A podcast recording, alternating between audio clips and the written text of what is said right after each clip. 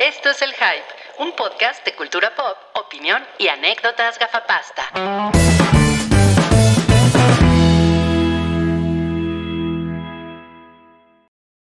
Hello. Hola, ¿cómo estás, Rodrigo? Bien, borrecabri. Borre cabri. No podías esperar a decir esa mamada. Era Michi Cabrío. No, no mames. No Borrecabri. Borre. Eres, Che cabrío. eres el borre. Ah, o sea, es un, bor, es un borrego que se chupa las manos. Las Las pezuñas, ¿no? Porque sí, o sea, los borregos tienen pezuñas. Las pezuñas del borrego. Sí. em, buenas tardes. Eh, hoy Buenas es hoy es 28 de julio del año 2022. Seguimos, seguimos vivos y son las 7 de la noche y estamos en el episodio 440 del Hype. ¡Uy! Yeah. Ey, Tu, tu, tu, tu, tu. muy bien, muy bien. Oye, bueno, ya presenté a Borrecabri, a quien todos ustedes conocen, y también está la patrona el día de hoy, acompañándonos. Hola, patrona. Uy, Me, me encanta el apodo. No Es como una ¿qué telenovela, ¿no? La patrona. Sí, una La patrona. Sí, sí, sí. Ah, no mames. E- Ella, ella domina su reino con mano de hierro. Claro, Sí. claro. Tremenda, ¿eh? Tremenda esa patrona. Un gusto tenerte aquí y tenemos por, por primera vez en, en el Hype, tenemos aquí una, una nueva participante. participante, ¿no? Así, a lo mejor pierde su vida el día de hoy. Y no vuelve nunca más. Ruido, ruido, ruido, ruido extraño. Ustedes escucharon eso. Sí, Ah, sí, se está metiendo un ruido raro. se, está, se está metiendo un ruido ahí. Bueno, es, es Yamiau. Hola, Yamiau. A ver, habla, a ver si no te robotizas. Hola, hola, me estoy robotizando. Se está robotizando Yamiau. Sí. Cambio mi micrófono. Un segundo, por favor. Claro que sí, tú, haz- tú haz lo que quieras. Siempre, siempre pasa, ¿no? Cuando, cuando viene alguien nuevo, ¿no? siempre hay alguna tontería. Y hasta hicimos pruebas y todo, pero pues ya sabes. Ajá. Son los gremlins. Sí, sí, A sí. ver, pasa. Deja, Es- este, me voy a, me voy a, me voy a mutear un segundo. Sí, Claro, claro. es el Upside Down. No mames, qué raro. Sí, pero bueno, pues ni modo, ¿no? Eh, dice aquí, Salchi se ve muy guapa con las orejitas de gatito, pero no son de gatito, son de borrego. Me, me parece que se refieren a, a- a la otra Salchi. A la otra Exacto. Salchi, sí, sí, sí, cierto, sí. Sí, están bien padres las es, va, va a haber un meme de el borrecabri no existe, el borrecabri. No mames, qué chingón. Sí, eh, eh, bueno, hoy, hoy, es, hoy es un episodio con orejas, como, como ustedes pueden ver. Y pues vamos a. Y con ojeras también. ¿Por qué Vale. estás, estás desvelado? A ver, vamos a ver si Yamiau ya, ya tiene sonido. Hola, Yamiau. ¿Ya me escuchó? Sí, te escucho. ¡Ya miau! Bien. Hello. Perfecto. Ya, ya ya, te- tenemos micrófono. Muy Bien. bien, bueno, estábamos en las presentaciones, entonces Yamiau tiene sus orejitas. Y pues, sí, muy bien. Qué Hola, hola. Hola a todos y todas Y pues- y todes. Eh, Yamiau es, es eh, hace, hace, hace pasteles. En, en- Pasteles, postres, cositas dulces, cositas Ajá. ricas. cho- en Magia y chocolatier. felicidad. Todavía se llama chocolatier, ¿no? No, era lo que le platicaba yo a Rui. Se solía llamar chocolatier, pero le cambié el nombre a Deleitatier porque chocolatier va a ser un proyecto diferente, dedicado Ah. únicamente a la chocolatería. tiene Yo, sentido, yo. tiene sentido. Claro, claro. Me está Tienes- preguntando que qué orejas traigo yo, pues yo traigo las mías, traigo, ¡Qué bonito! las, las traigo pegadas a la cabeza y, tam- y también Sam, no, no se le ven por el pelazo. Yo no traigo, pero ¿Tú no me da traes mucha orejas? pena que sepan, sí. Ok. Eso Se me, eso como pasa, pescado. eso me pasa por, por hablar sin, sin saber realmente si trae o no orejas. Bueno, ok, suficientes pendejadas. Eh, muchas gracias por venir el día de hoy, Yamiau. Muchas gracias Em, por la invitación. Vamos a comenzar este episodio, como les decía, el 440 del hype, sin. Ay, ¿qué pedo con 440? Es como de. ¿Cómo se llamaba ese güey? Las noches de 4.40. Esa, ¿no? Ese mero, sí. Qué horror. No, pues vam- vamos a comenzar. Miren, Uy, episodio 440 con las cosas que nos hicieron felices en la semana. Y lo primero fue Cabri vio la película de Murphy. Exacto, la película de Murphy, que no es la película de la ley de Murphy, sino la película de Robocop. Pero sí trata un poco de eso, ¿no? Pues de alguna manera, ¿no? Pero estaría chingón, ¿no? Que sacara eh, de los creadores del conjuro Ley de Murphy la película. y bueno, ya, por ya James Wan. Sí, Claro, James tú. Eh, ya había hablado en alguna ocasión que me había hecho muy feliz la idea de este, este ciclo de ciencia ficción que puso Cinemex, porque pues lo, que lo único que no había visto en el cine en toda mi vida eh, había sido Robocop, ¿no? Y por fin pude ver Robocop en la función que además pasaba en la, la- la versión extendida. Y bueno, mames, fue extremadamente épico. O sea, de nuevo, la gente aplaudió al final, imagínate.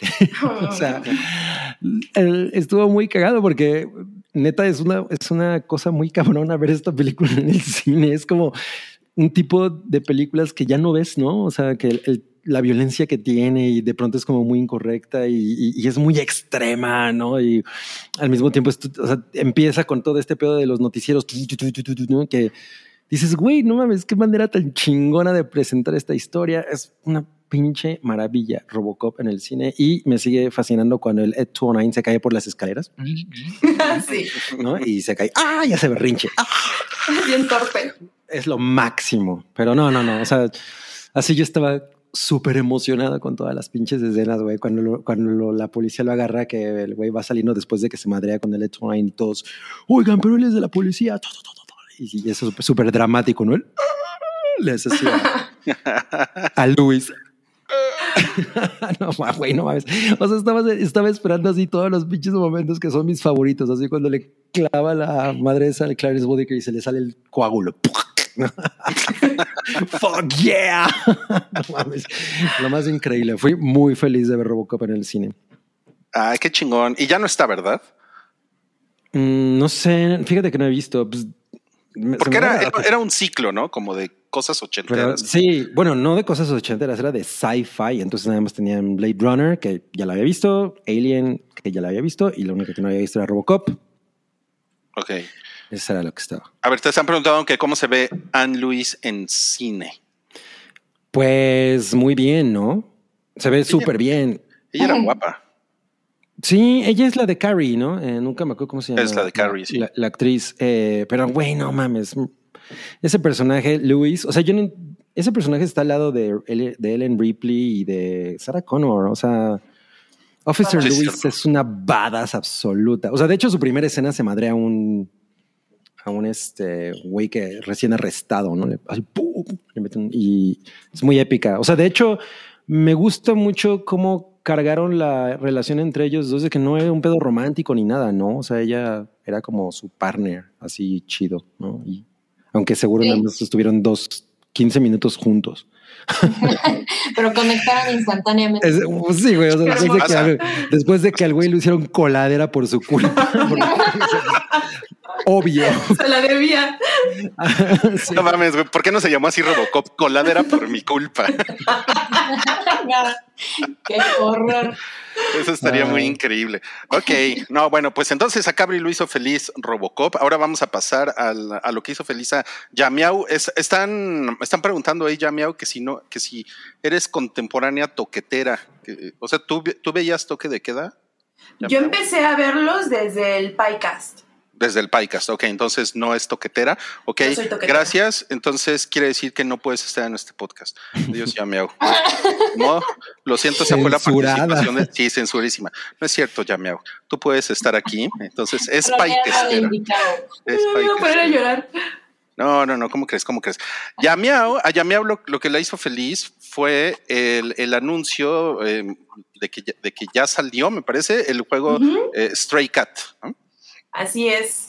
Hace como, no me acuerdo si la semana pasada, sí creo que fue la semana pasada cuando ya anunciaron que este juego estaba ya disponible para todas las plataformas.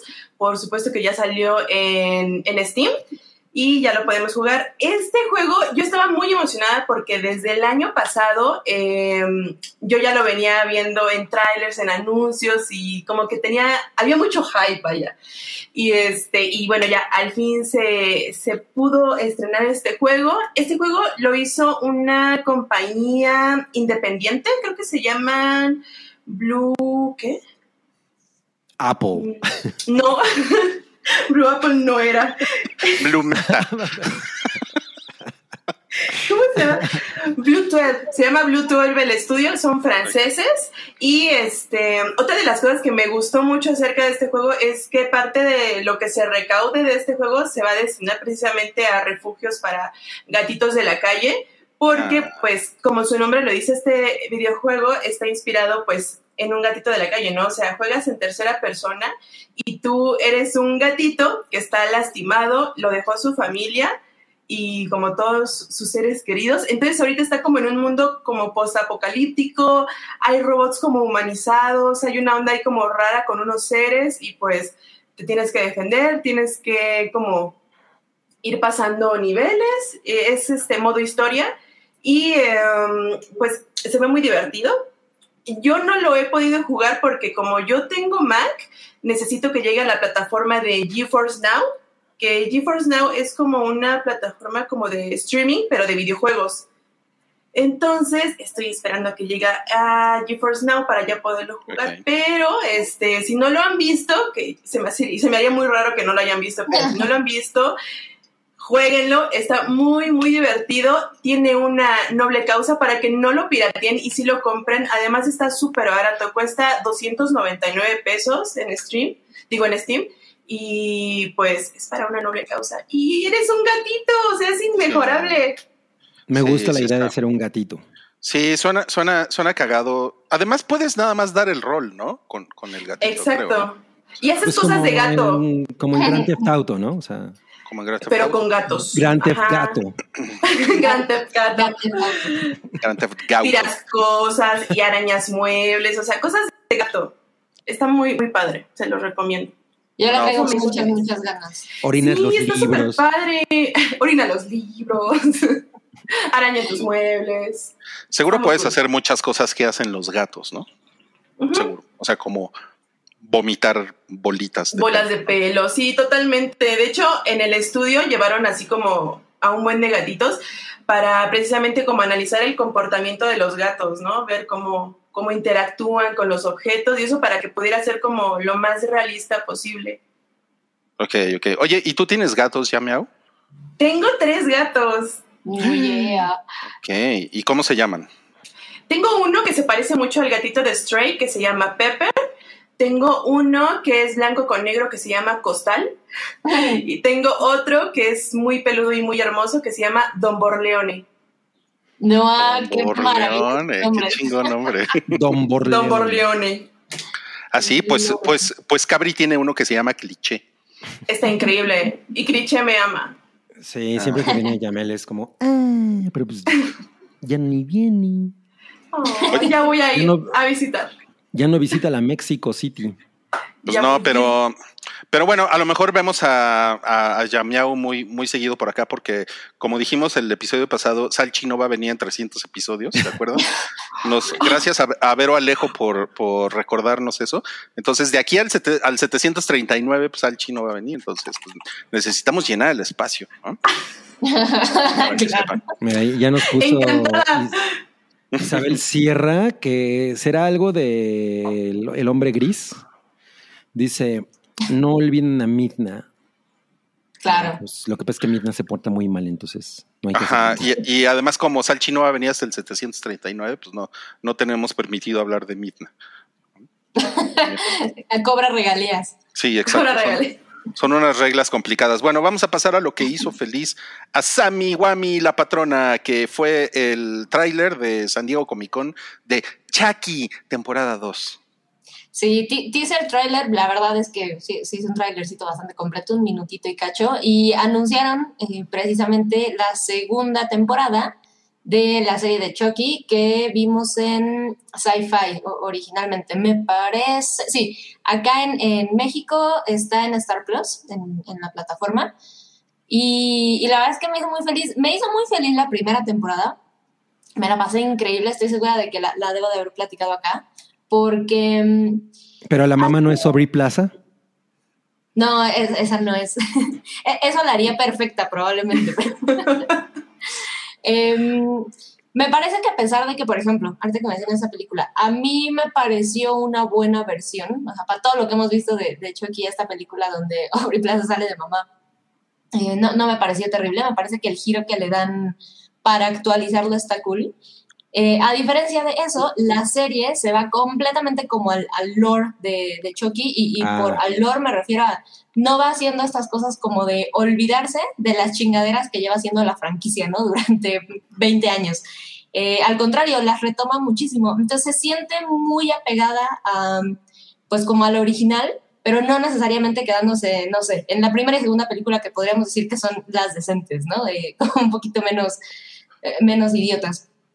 Sí, pero te digo, al contrario, como que va abrazando todo esto y, y esta segunda temporada, el, el tráiler que, que mostraron en la Comic Con, sigue muy la línea eh, por la historia que sucedió, que además, la verdad es que está bien escrita la serie, tiene unas cuestiones de, de adolescencia y pues en realidad sí es un coming of age. Me atrevería a compararla con Stranger Things y me parece que está O, o sea, es de, es de cuando Chucky era adolescente. Eh, por ahí vemos El cosillas coming así. of age de Chucky. Cuando tenía acné. Y, lidia con, con peores cosas, por supuesto. Ve- ve- pero, ¿sabes Ay, qué? Podría darle risa, pero de hecho sí vemos a Chucky adolescente. Chucky Aventuras del Chucky adolescente. Tiene más Las locas. Eh, bueno, y esta segunda temporada eh, promete seguir sobre esta línea, mucho con esta vibra en donde sí es una comedia de terror adolescente, pero en ningún momento raya en lo estúpido. La verdad es que puedes incluso no nada más empatizar con los personajes, sino sentir genuinamente, que me parece que hay el éxito de una historia de terror, sentir genuinamente cuando algo malo les pasa y, y lo hacen muy bien. Y en este, en este avance, algo que me emocionó muchísimo es que hablando de cómo abrazan la evolución de la franquicia, eh, vemos que van a salir Glenn, Glenda, que es eh, le hije de Chucky, porque hay, hay, por ejemplo, un momento muy cagado en la primera temporada en donde el, el protagonista de la serie, que es uno de los chicos principales, eh, es homosexual. Te, te, estoy casi segura que te lo dejan ver como muy al principio de la serie. Y hay por ahí algunos conflictos con el papá, etcétera. Pero hay una escena muy cagada en donde está platicando Chucky con, con este güey y Chucky le dice, ah, yo tengo un hijo, eh, pues como, no me si dice queer o algo así, o le dice tal cual como gender fluid. Y entonces Jake, que es el muchacho, le pregunta, ah, ok, ¿y estás cool con eso? Y él hace como una y dice, pues no soy un monstruo, por supuesto que estoy con. Y en esta nueva temporada se nota que van a salir eh, retomando lo que sucede en Seed of Chucky. Entonces, me parece grandioso que abracen toda esta evolución que ha tenido el personaje. Es muy graciosa la serie. Es, es como muy respetuosa con el estilo de animatronic junto con actores en, en disfraz. Entonces, no hay broncas como de CGI. Y me hizo muy, muy feliz saber que este año vamos a tener ya nuevos episodios. Y, y, y, yo sigo recomendando la serie. Puede sentirse idiota para quien no le gusta esto, pero si son de los que vieron Seed of Chucky y les parece cool, esta cosa es un festín. A mí me gusta Seed of Chucky. Seed of Chucky es maravilloso. Es la semilla de muñeco peligroso. Paddington conoce a Madre güey, te madre. Creo que tiene un tiene una rivalidad con Chucky. es un némesis. Se conocen de la prepa. Le bajó a la morra. Yo les quiero contar que a mí yo iba con Chucky en segundo de kinder. ¿Cómo era, güerito? claro. Era un niño muy grosero. A decir que era majadero. Ajá. Ah, como Pepito el de los chistes. Pues iban en segundo de kinder, era niño, pues claro. ¿no? ok, bueno. Eh, gracias, amigo Ami. Nos da mucho gusto ver que estás muy contenta y que hayas sido muy feliz por Chucky 2, por el tráiler. Y pues ya para terminar esta sección, yo les voy a contar por favor, no se burlen de mí, ¿ok? Les voy a contar lo que me hizo feliz en la semana. Lo que me hizo feliz fue un juego que se llama Power Wash, que lo bajé para Xbox. Y el juego se trata de limpiar cosas, de lavar cosas. Y, Ok, ajá. Tengo que hacer una pausa, Rui, rápido. Te voy a interrumpir porque Ajá. justo acabo de bajar un juego y estaba entre Power Wash o House Flipping y entonces estoy jugando House Flipping. Pero estoy en nada de descargar Power Wash. Uy, no, pues. saber más. ¿Sabes qué? Es, es, un, es un juego que tienes una. Tienes como una Karcher, no sé si ubican las Karcher, que son estas como pistolas de agua a presión, ¿no? Ah, ajá. Y, y pues vas con las personas más sucias del mundo. Ah, que tienen todo como acochambrado, así eh, eh, el piso, la casa del perro, eh, las paredes, todo, ¿no? Y, y entonces tienes que limpiar. Y tienes diferentes accesorios en tu, en tu Karcher, ¿no? Ajá. Y, a- así como que tienen diferentes eh, como Potencias. pues más, más que potencias, como que- Habilidades. Como que, algunos chorros de agua son más, am- más amplios y Mm. otros son más como más, de, más derechitos, así como, Angostos. como agujas. o sea, de, presión, pues. Sí, sí, sí. Ajá, más directo, porque es que hay unos que sirven para las hendiduras, ¿no? Como para esos rincones difíciles de limpiar, ¿no? Y hay otros que para las, las superficies amplias, pues es mejor, ¿no? Oye, ¿y hay, A ver, si alguien hay agarró a la mitad este comentario y decir qué hueva de podcast. ¿Hay algún Karcher que limpie mi mente cochambrosa? Pues sí. El de la imagen, ¿no? el- el psicólogo. Te quita el cerebro. No, no mames. Y entonces, pues, lo, lo, lo he estado jugando y no mames, se me van dos horas como agua. Está bien, está bien No. cabrón, bien, bien, este, está bien relajante. O sea, es.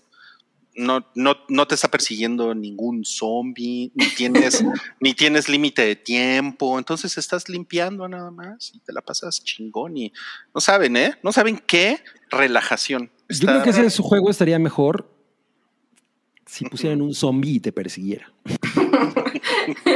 Y lo dejas limpio. Exacto, es como, Claro. es, co- es como de, ¿cómo se llama? El, el- esta, la, It Follows, ¿no? El güey. Sí. No mames, terminas de lavar toda tu casa en lo que llega el güey. Claro.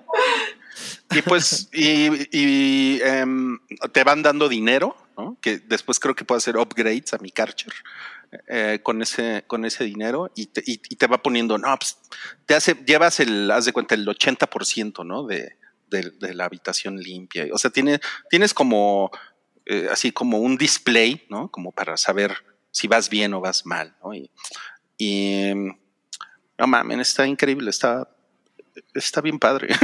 Suena Estoy muy- Te suena creo, yo te creo. Se me figura mucho a los videos, no sé si han visto los videos de TikTok, que generalmente son como orientales, en donde están poniendo como lavan a detalle un auto o Uy, sí. una casa así. No, son súper relajantes, o sea, yo me puedo pasar ahí. Satisfactorios. Ajá, son súper satisfactorios. O sea, tú ves cómo están limpiando, pero tan a detalle y lo dejan así impecable que, que te relaja. Y era lo que yo había visto, que ese tipo de videos en donde ves a gente que, que ordena, que limpia, que deja todo como muy pulcro, hace que a ti te dé como una especie como de paz, como de tranquilidad, de que todo está en orden, a pesar de que tu casa esté hecho un desmadre. así como que... mm, Claro, ¿Cuánta es como los, los videos de mukbang que a mí me dan mucho relax porque no, yo no Sí, como así sí, como sí. ellos. Totalmente, totalmente. Bueno, pues sí, más o menos así, pero imagínate que tu mano está, haces. que está, está vibrando, ¿no? O sea, el control está vibrando y entonces sientes el, el- el poder del Poder, chorro de agua. ¿sí? Qué agradable. Es un juego muy agradable, se, lo, se los recomiendo. Yo lo bajé en Xbox. Y, Oye, y el pues, tema es The Power Wash. They did the Power Wash. The Power Wash. No, más bien es It's the power of wash. No pues estoy. ¿que ¿En qué nivel voy? No, pues estoy primerizo. O sea, empecé apenas esta semana. Sí, sí, sí. Todavía O sea, no como- soy un como cuáles son Karcher los- Master. ¿Cuáles son los retos finales? Así, tienes que lavar la casa de bolsa. tienes que, tienes que lavar el, pala- el antiguo palacio de Lecumberri. Cosas Es como quitarle el óxido, ¿no? Exacto. A la catacumba. Oh. No sé. Bueno. Ah, pues ya, le- eh, ya les, ya les iré diciendo, sí. Ay, ve, qué grosero. Ponen, ah, pero ¿cómo dejas la taza del baño en la vida real, mi Rui? Bien que ¿Cómo sabe? saben. ¿Cómo sabe? ¿Cómo sabes tú? Porque, porque ven el TikTok de Julia. Seguro ahí saben. Todos están en TikTok de Julia. Bueno, vamos a pasar a la taquilla pilla. ¿Quién presenta la taquilla pilla, Cabri? El Peddington Pedón. Estuvo ¿Qué pedo, güey? Pinche Chucky, te rompo tu madre, güey. Te rompo. No mames. Ok, bueno, pues, ¿qué creen? Minions regresó al primer lugar. ¿Qué les dije? ¿Qué les Para No sorpresa de nadie. Ujú. La semana pasada estaba en segundo lugar y se atoró, se atoró. Oh. Sí, no mames. Mm. Muy bien, pero Elvis se mantuvo en su lugar. Pues no, porque Elvis estaba en cuarto lugar y subió una. Ay, sí es cierto. Tienes razón, tienes razón. Sí, sí, sí. Es que se, se corrió la voz que sale Elvis Crespo. Este, no, pero la que estaba era el teléfono negro, ¿no? La que estaba en, en ese lugar, en el tercer lugar. Y ahora ya el teléfono negro se fue a cuarto lugar. Exacto, exacto. Todo por la reseña de Salchi. Es correcto. Bueno, pero más bien tú la reseñaste también, ¿no? Aquí. Yo nunca, no, yo nunca. eh, ¿Cuál? Eh, no, el teléfono el negro. bizcocho. Ah, el teléfono negro. Ah, sí, sí. Ah, sí, cierto, sí. O sea, estás diciendo que Salchi tiró el teléfono negro así. Exacto, exacto. Ya, ya, ya. Ok. Del tercer lugar. Tiene sentido. Bueno, pues eh, larga vida a los Minions. La No. vida de los Minions. Sí, ¿eh? Y, y Vinieron también, a conquistar el mundo. Y, y también me sorprendió que en el noveno y décimo lugar están Top Gun y Everything Everywhere All at Once, respectivamente. Siguen. Muy Siguen. bien. Manteniendo, hay músculo ahí. Muy bien, muy bien. Me sorprende sobre todo de Everything. Pues, Hizo mucho ruido, pero sí, está, está padre que se pero siga. hizo, hizo poquito dinero, ¿no? Pero ¿En sigue ahí, ¿no? Pues sigue Pues- haciendo dinero. Pues sí, Ajá, qué bueno, sigue qué bueno que dinero. haciendo dinero. Sí. Sí, sí. Ok, bueno. Vamos a los estrenos de la semana.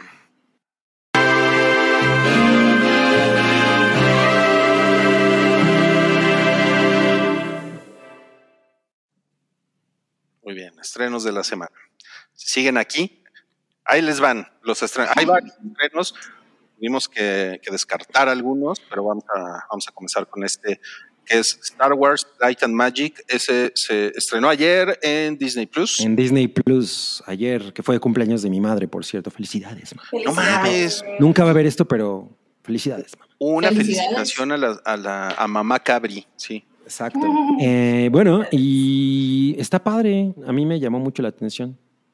A mí me emocionó mucho el, el, el tráiler, este documental de, Disney Plus que va a retratar, no, no sé hasta qué punto historia versus eh, operación actual, no, no estoy pero bueno, ha- habla del desarrollo de ILM, que es esta compañía de efectos especiales, pues que tienen nombres increíblemente grandes, ahora históricos del cine ligados, ¿no? O sea, podemos hablar de, Spielberg, George Lucas. Eh, y a mí me parece que, no sé si es generacional, pero la verdad es que como que mi entrada a- al enamoramiento con la industria del cine tiene mucho que ver con estos pedacitos, incluso eh, pre-comentarios de los DVDs, pero había capsulitas en programas, revistas, y, y como esta mm, vistazo tras bambalinas de cómo se hacía la magia, que yo sé que hay muchísima gente cinéfila que dice, a mí no me gusta ver estas cosas, o sea, eh, me parece curioso, pero hay mucha gente que dice, no, esto me rompe como la ilusión, etcétera. Pero personalmente, y Mm. creo que es como lo que la mayoría de la gente sentimos, eh, se siente incluso como un triunfo más el ver cómo se logran las cosas, ¿no? Y saber que no es nada más como una cosita de computadora y, y uy, qué bien, sino ver como el esfuerzo y la gente detrás, que no necesariamente son estas caras y nombres famosísimos que, que estamos acostumbrados. Y el tráiler creo que refleja mucho esta cuestión de, sí, es Disney quizá colgándose medallitas y, y diciendo, miren lo increíbles que estamos, pero, pero de que se siente este cariño de, uy, la industria de Hollywood es una cosa bien, bien padre, ahí está. Y yo sí le tengo muchas ganas al documental. De acuerdo. Y, ade- y además es algo, es algo histórico, ¿no? Porque, por Sí, ejemplo, aquí, es- sí. aquí estamos viendo la, la Millennial Flacon, que es esta nave espacial de Han Solo. Porque hay que explicarlo. hay, Sí, hay no que explicarlo. Ajá. Sí. Ok. Bueno, pero es que hay, hay gente que lo está escuchando, Hay, Ah, hay bueno, sí. hay gente Que que no están que haciendo. Que no saben cuál es la Millennial Flacon. Y, y e- es, o sea, creo que el, el documental también se va como, a mí me parece increíble todo, toda la parte de las miniaturas. Uh, Es Sí, por supuesto que p- eso es una de las cosas que, que, o sea, hay que recordar que Industrial Light and Magic fue pues el bebé de George Lucas para justamente hacer toda la parte de efectos especiales para Star Wars. Sí. Entonces, pues, justo, ¿no? Ahí es donde se construye todo ese pedo, ¿no? O sea, donde, donde se edifica la gloria de los efectos especiales post Star Wars, ¿no? Totalmente, sí. Y miren, aquí en esta foto estamos viendo a Doug Chiang. Para los que no sepan, Doug Chiang es el señor este que está así como agachadito con su manita ahí. Y está revisando el, el modelo a miniatura del Razor Crest, que es la, nave de- del Mandaloriano. Y algo muy increíble que seguramente va a salir en, en este documental es cómo eh, para The Mandalorian hicieron eh, un, un modelo así a escala de la nave y ese es el que aparece en la serie. O sea, el de la serie no es de computadora, es un chingado modelo y, y- y es como, como si hubieran recuperado el espíritu de De 1980. Star Wars, sí. Y es una cosa preciosa cómo lo hicieron y todos los güeyes que estuvieron involucrados inventaron una, una, una, una grúa nueva, o sea, un riel nuevo para el movimiento de la cámara. O sea, es una cosa increíble. Sí, sí, Y sí, es- Y, entonces llega hasta allá. El, o sea, porque además es, o sea, es una serie, ¿no? Sí. Como docu-serie, ¿no? Sí. Exacto. Es una docuserie, exacto. Entonces, bueno, pues me imagino que no sé si vaya a ser una cosa cronológica o como por tema, ¿no? O sea, Sí, ¿no? La a verdad, mí me dio como esa ondita de, como lo de Movies That Made Us. Exacto. Que te platican todo Ok. el background y van como, por decir, en Movies That Made Us te platican como película por película y acá yo siento que van a hacer algo similar, como que nos van a ir platicando cómo fueron los, los efectos especiales pero prácticos de cada una de las películas, ¿no? Y cómo fueron evolucionando, que yo creo que es cuando más, este, como, como que cuando más se le notaba el amor por hacer este tipo de películas, porque sí, llevaba muchísimo tiempo, esfuerzo, materiales hacer eso, a, por decir todas las películas que han salido últimamente, ¿no? Que ay, la avientan en CGI y ya no hay effects, y aquí era como la pasión, el amor, entonces está muy, Sí. muy padre. Sí, se Sí. siente incluso como, porque ya, ya tuvimos también una discusión sobre lo que es la explotación en el actual Ajá, exacto. VFX, pero, pero definitivamente se siente más artesanal, lo cual Sí. da mucha, mucha mejor vibra. Y Sí, lo que envejece pasa es que mejor. a, lo- a los ojos funciona de esa manera, ¿no? Por ejemplo, ahora que, que hemos podido ver, me imagino todos aquí, eh, Corridor Crew y la manera en la que ellos Mm. hacen como ciertos análisis de ciertas secuencias. O sea, por ejemplo, yo que odio Black Panther y todo, y cómo se ve Black Panther en general en los efectos Es, especiales. es horrible. Es terrible, pero ahí ellos te mencionan, güey, lo que pasa es que Black Panther fueron hechos los efectos en un periodo muy corto de tiempo, no tuvieron el, el, pues, un- una ventana normal, ¿no? Para hacer esa película. Entonces, como que dices, ah, bueno, claro. Entonces, hay esta parte de que, que yo crecí con todo este cine, entonces eh, yo ahorita para mí el CGI sí le quita mucho ese pedo, ¿no? O sea, para mí es, ah, lo hicieron, es CGI. Y entonces ya es como la, la manera más fácil de resolver siempre ese tipo de cosas. Pero en esa época era el cómo lo hicieron, ¿no? O sea. Sí. siento que ese es el gran tema, ¿no? Entonces, bueno, pues es- estoy como muy puesto para ver O-. Oye, o- oye, Cabri, lo que estamos viendo aquí en, en la foto, ¿no es la nave del Día de la Independencia? No, Es que se, se parece. Se Me parece. sí parece, ¿no? A ver, no, no, Sí, no. no, pero es el, es el halcón. No. Ah, Sí, es el halcón por atrás. por atrás, sí. Sí, Ah, ahí es está que- la luz. Lo que pasa es que siempre, siempre que lo veo, pues llego de frente. Entonces, por eso no lo, Claro, claro. no lo reconocí. La abordabas por enfrente, entonces no, no viste cómo se ve por atrás. Claro. Exacto, sí. No, pues bueno, Star Wars Light and Magic se estrenó ayer, si lo quieren ver en Disney Plus. Y vamos a Oye, pasar. ¿se estrenaron todos los episodios de golpe o sabemos? Se estrenó en todos los cines. No, en, to- en todos los. No, la verdad no sé. No sé, pero yo creo que no, porque Disney Plus no. No, No hace lo- eso. No, no, no. No hacen esas tonterías. Ok, ok. Se lo chiquitean. Y mira, Costner ya dijo aquí si el halcón milenario es la nave que destruyó la ciudad en el Día de la Independencia. Por supuesto. Efectivamente, sí. Bueno, pero les voy a decir una, co- una- una cosa. El halcón milenario es un, o sea, es un platillo volador al que, Claro. al que, al que le pusieron como una, como una, una nariz. O Sí, sea, sí, sí. pero eh, lo- cuando los güeyes estaban haciendo la maqueta, era un pinche platillo volador, esa madre. O sea, originalmente era un platillo volador Era un platillo volador, sí. sí. y luego le pusieron la nariz. La colita, ¿no? Yo diría que en vez de nariz. No, es la nariz. No, porque porque es, Ah, lo que va hacia adelante. Sí. O, o sea, sí, pero me refiero a que el, el- la- el diseño pienso como en una colita más que una nariz. Sí, está en la posición de una nariz. pero- Es, es una nariz aguileña.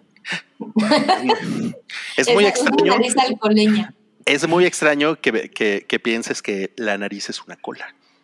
ya, ya sé. Eh, Miren, traigo como un resfriado y, vengo como al 25%, entonces pueden dejar pasar ciertos comentarios. Ok, ok. aparte, aparte eres la patrona, tú puedes decir lo que. Verás. Tenemos otro estreno que es Harley Quinn temporada 3 en Tres. HBO Max. Esa se estrena hoy. ¿Alguien está interesado? Pues yo no he visto las temporadas 1 y 2, pero vi el tráiler y me pareció muy cagado. Está cagado. O sea, no significa que lo quiera ver, pero me pareció cagado. O sea, no estaba Sí. como, ah, ya quiero que se acabe este tráiler. Sino, me Quien, quien, le ha recomendado mucho y de ahí me da como la vibra de probablemente sí entrarle es justo Santi. Eh, dis- dice que es muy cagada. Yo no había visto nada, la verdad, de, de la serie más que imagencillas. Y este, este tráiler que soltaron es en realidad lo primero que yo veo ya como, como real de, la serie. Y me parece que sí está muy cagada. No creo que necesariamente eso me haga a mí como entrarle, porque sí siento que es una cuestión em, que le habla un poquito más a los fans, aunque es algo bastante accesible y la verdad es que los personajes que salen son personajes bastante reconocidos, tampoco es muy obscura, pero sí siento que si no tienes como cierto cariño y, y demás con, pues con el universo, Sí, o sea, ya, que- ya eres, como ya no. eres fan de DC, ¿no? Sí, pero además la Harley Quinn que representa sí se siente como muy alejada de lo que, por ejemplo, alguien como yo diría, ok, si me interesa entrarle a una cosa animada de DC, yo, eh, mm, no boomer, pero, pero millennial celosa, y quiero que se parezca a, a la, a la Batman A noventera. la Batman, claro, probablemente. claro, Y claro. para mí la cuestión con esto es que ya se siente como un, un parteaguas muy cañón en el personaje de Harley Quinn, que está padre, o sea, a mí me gusta mucho el giro que le han dado, pero eh, creo que sí hay como cosa generacional o, o de que seas muy fan de los personajes, pero de que se ve cagado eh, es una cosa muy,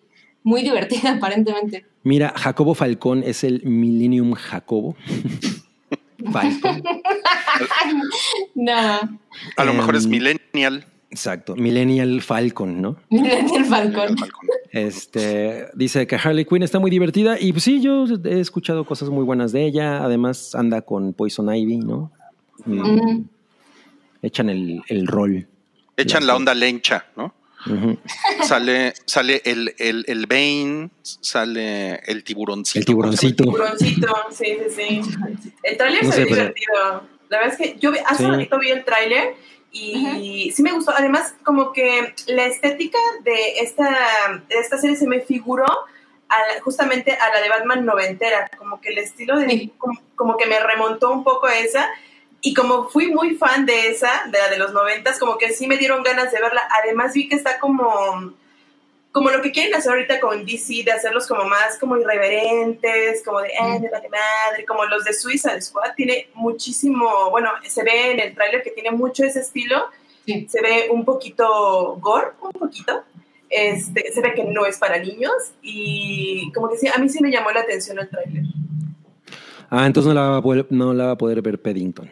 No, Claro, el infante pone Paddington. pedo ya. Sí, le vale más. Se va, se va a robar tu clave y la va a ver a escondidas. exacto. Porque tiene acceso a alcohol, pero no a contenido PG-13 para arriba. Pinche cabri, me escondiste la clave. Esa, esa era este, Rosy Rex, ¿cómo se llama? A sus ocho años el Paddington. Ah. A ver, tenemos un super chat. Ese es de Cosner y dice: ¿Y Paola? Y Paola. Nadie sabe. Nadie sabe dónde estaba. No está Paula, pero está Yamiau. ¿Ok? Gracias. Gracias, sí. Muy bien. Vamos a pasar al, al- al siguiente estreno de la semana, que es Prit- oh, chingada, ¿dónde estás? Prit- Pretty Little Liars, un nuevo pecado. ¿Alguien vio la serie original? No, pero este tráiler está padre. O sea, yo no, no sé de qué realmente se trata de la serie original, pero este tráiler era como, es como un throwback de los, del cine de slasher, ¿no? ok, pues que mira, la- sí, ¿Cómo? pensábamos que tú la habías visto, Ah, yo pensé que tú así la super seguías al día, pero no va. No, no, no, cero, nunca la he visto. He Bueno, visto- yo sí, yo sí he visto algunos, eh, bueno, vi más bien algunos episodios en su momento. De hecho, ven, ven que tiene la A ahí en Original Sin. Ajá. es porque el güey era como un misterio de un güey que las quería matar, que quería matar a, a unas chavas. Y el, y el güey lo conocían como A, ¿no? Entonces, Ah, entonces. Ah. ah, Ah, exacto. Y el güey les, les mandaba así me- mensajes por SMS porque e- es, como una serie como pre eh, pre smartphones, entonces Ah, más bien como que las, las chavas no no no era no, no no es noventera, es como de los 2000 pero, pero las, las chavas ya usaban así como sus celulares, así como de la era Breaking Bad, ¿no? Y, Ah, le- ok. y les, y les llegaban así los SMS del güey y como que era un misterio de a, a quién iba a matar. O, y, y también era un el misterio como de quién es A, ¿no? Eso era básicamente de, eso- de eso se ¿Y trataba. cómo es ahí? En cómo amor? Pero bueno, por lo que tengo entendido, esta es una, esta es una nueva generación de, de, de morrillas. Y pues sí, es más, es más como de, es como de un asesino esta serie. Está cagado. Pues mira, eh, yo igual que Potato Maru, pensé que era una serie de chismes como Gossip Girl. yo también. Tal No, vez el título no le ayuda. sí, exacto. Pues puede ser, ¿eh? Puede ser, sí. No, y, y luego, y luego yo la confundía con Big Little Lies. Exacto. Pero bueno, a lo mejor, pensabas que yo ya la había visto. a lo mejor, sí, a lo mejor, De hecho. pero Creo que por eso. sí puede ser, pero puede ser que si, si la vieron tenían 15 años y a lo mejor tienen, tienen algún buen recuerdo de esta serie, pues esta es Claro. ya como la oficialmente la secuela y se estrena hoy en HBO Max. Aaron Schulberg pregunta que por qué ven a direcciones diferentes. No sé, a lo mejor es como un misterio del, de la serie. Claro, Cuatro episodios. Yo pensé que se refería a nosotros, que porque cada quien está en direcciones diferentes. Dije, pues Estábamos así como no iguanas, cada quien. digo, como camaleones. Yo me, yo me puedo imaginar que están en un sports bar y cada quien está viendo un deporte, un partido diferente. Ah, pues sí, como- O el mismo, pero en teles más cómodas para cada una. están en lugar de alitas. Ándale también en un, en un lugar de alita, sí. Puede ser. Bueno, y vamos, este es como oficialmente el, el estreno de la semana. Eh, Ok. Paper Paper Girls. Las chicas de papel. las chicas de papel. Es, es como los, ¿cómo se llamaba esa madre? Los, los muchachos Ah, de sí. papel. No, mi muñeco de papel. No, ¿cómo? Mi- Los muñecos de papel. Muñecos de papel. Ajá, muñecos de papel, sí. Sí, sí, sí. Es una referencia para cuarentones, disculpen. Sí, perdón. Con No. Perdón, perdón. Perdón, sí. Eh, bueno, Paper Girls es, de hecho, ahí podemos ver la portada del cómic. Es, un- Ajá, ajá. es, un- es una novela gráfica eh, y es la primera vez que se adapta. Va a salir en Amazon Prime Video la primera temporada a partir de mañana. Me parece que va a haber como tres episodios disponibles. Ok, ok. En Amazon Prime, ok. Es de esta, esta, a ver, estas morras son como de los 50 o de los 60, como de los 50, ¿no? De los 80. De los 80. Ah, son de los 80 Son de los Ajá. 80, sí. y viajan al futuro. Ajá. Sí. Ok, ok. Viajan a, del 88, viajan Ujú. a 2019. Ah, ok, ok, ok, ok. Y se encuentran con sus yo adultas, supongo. Ajá. sí. Y es, Y es una como- cosa así como, volver, como volver al futuro, pero al revés, ¿no? Con, ajá, pero con Stranger Things. Sí, Ah, yo vi el tráiler y dije, esto es otra vez Stranger Things. Me recordó también un poco a Dark por la onda de los viajes en el tiempo y mi yo del futuro y mi yo del pasado. Y otra vez, otra serie con la vibra ochentera. O sea, otra serie. Pues está, todavía sigue hot, aunque Oralia me regañó el otro día. Pero No. ya, ya, ya, por favor, ya. Sí. Bueno, pero Yo soy bien fan de la nostalgia ochentera, ¿eh? Mira, Carlos Pero Díaz fíjense- pregunta que si se topan con Cabrío 2019. Ojalá ah, pues sí. les va a poner sus catorrazos. Pero ¿saben qué? Hay, al- hay- creo que hay- ahí hay una aclaración importante que hay que hacer. O sea, aunque es una serie que sucede en los 80 con unos adolescentes que se meten en una en otra dimensión, ¿no? Que suena como Stranger Things y el Upside Down y todo eso. ¿no? Eh, esta, este cómic es antes de Stranger Things. Ah, sí, por supuesto. Eso es importante mencionarlo. Y, y yo, y yo estaba viendo una entrevista con, con el autor, que, ay, ¿cómo, ¿cómo se llama el autor? Eh, Brian K. Bond. Kay Bogan. Él decía que le hacían este, este cuestionamiento de no mames, otra vez los 80, ¿qué pedo con la nostalgia de los 80?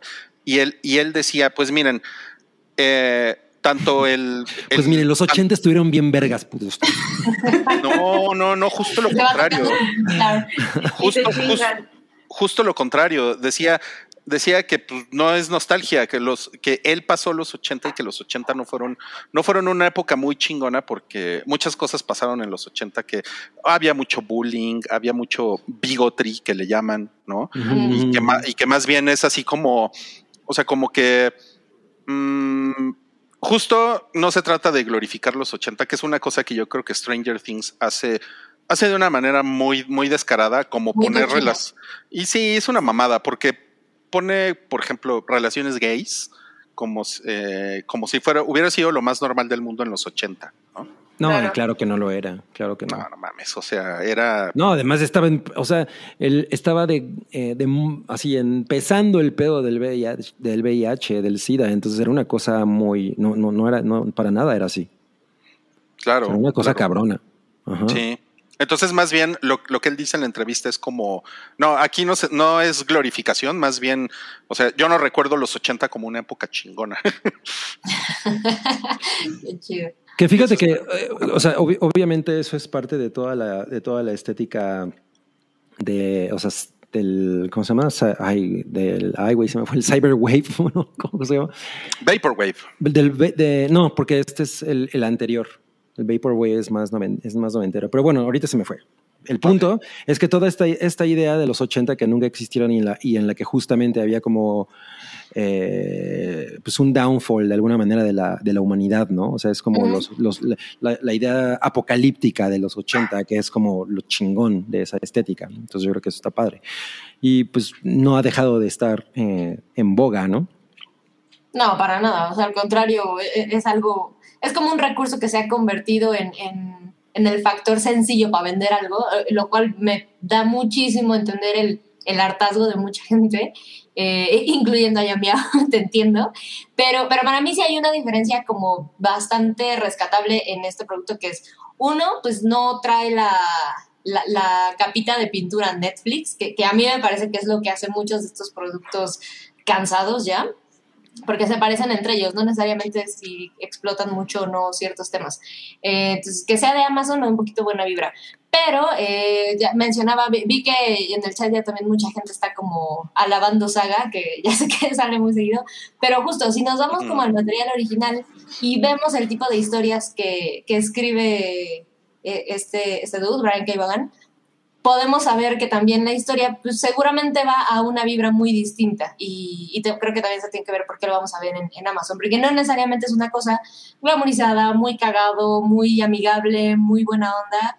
Entonces, sí creo que son esas diferencias y alguien por ahí también, creo que Cosner preguntó ¿y por qué les emociona tanto?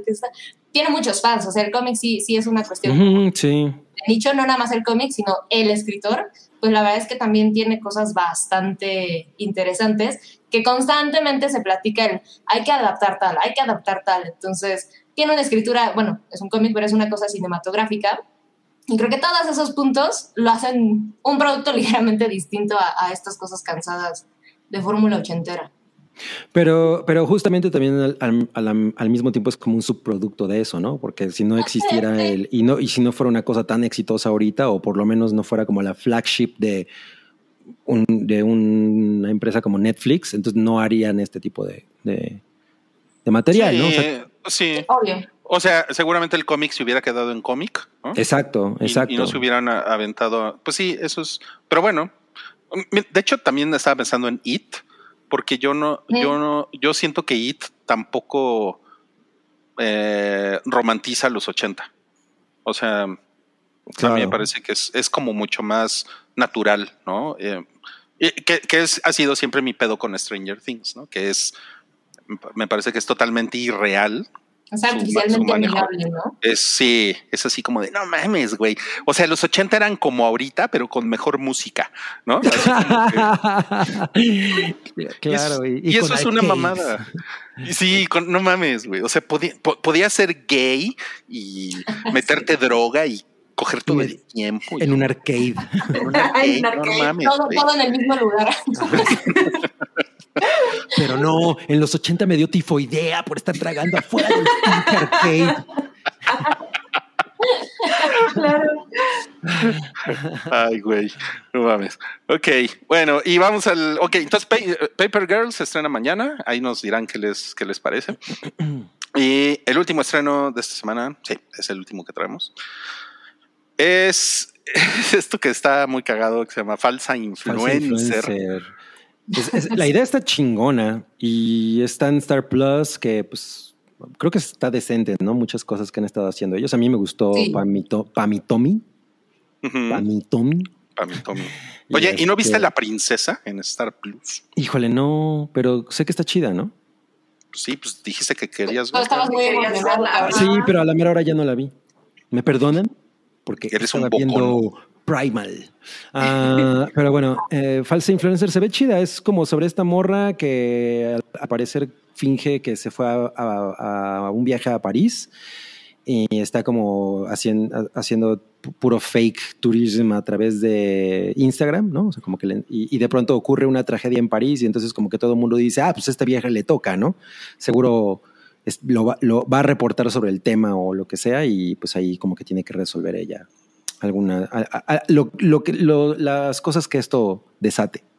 Sí, la premisa es que esta, este viaje, esta mentirilla que se inventa para... Mentirijilla. para, para ganar followers, porque pues de eso va, real- es una película, de eso va la película, se le complica la mentira cuando en teoría se vio atrapada en esta, que, que por lo que aparece en el tráiler pareciera un, un, un ataque terrorista, entonces se le va complicando porque al final ya no nada más es, ah, me fui de viaje, no es como no mames, eres una sobreviviente, ¿qué te sucedió? Claro. Pero, o sea, dicho eso, la verdad es que podría decir que está interesante hasta cierto punto, pero la verdad es que no es nada nuevo, no es algo que no hayamos visto, o sea, como que la premisa trata, incluso así abre el tráiler, no es como de warning, esta historia tiene como protagonista a una mujer que es medio odiosa. Sí, de hecho. Y, y puede ser interesante, pero regresamos, no es algo nuevo, es algo que se ha visto de, no sé, puedo pensar en algo tipo Fleabag, ¿no? O sea, para poner la vara como muy alta en este tipo de historias. Y, y a mí el tema me da mucha, mucha flojera, esta cuestión de qué tanto valen los followers, qué, qué es lo que quieren los millennials de la vida. Se ve divertida, pero siento que, eh, incluyendo este temita como del ataque terrorista aparentemente, me deja pensar muchísimo como de qué trata la película, ¿no? Creo que es nada más como de algo que les parece cagado y trazemos un tema que podría ser interesante, pues como cualquier otra producción de, ah, está cagadito, Emily in Paris, pero Ajá, con cultura. Se me hace que odias a los influencers, Sam. Sí, la es- ¿Qué no? No, Ahora, no odio, no odio, pero no, no, no me encanta. Se me, se me hace que tú le hackeaste el canal al Wherever Tomorrow. Llevaba 15 años planeándolo, la verdad. Preguntan que quién es la actriz, no sé. Ah. un- ¿sabes quién es, eh? Pues la actriz, y no sé. ¿eh? Se llama Soy de Tuch, ¿no? Ah, sí, sí, sí, Deutsch. cierto. Soy Deutsch.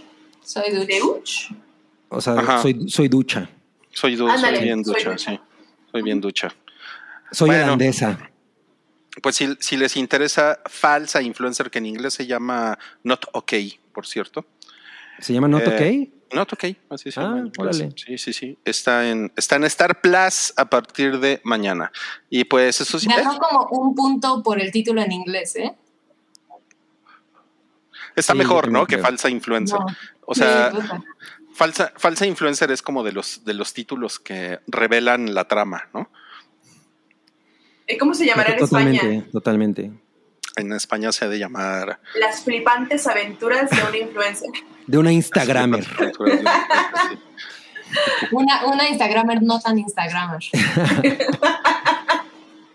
Una Instagramer no tan lista.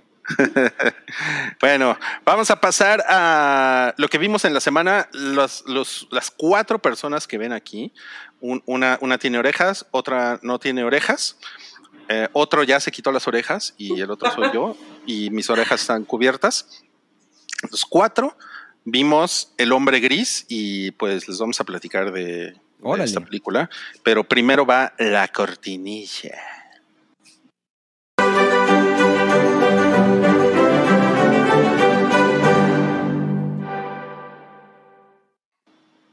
Muy bien, El hombre gris de Netflix con un espantoso 47% en el tomatómetro.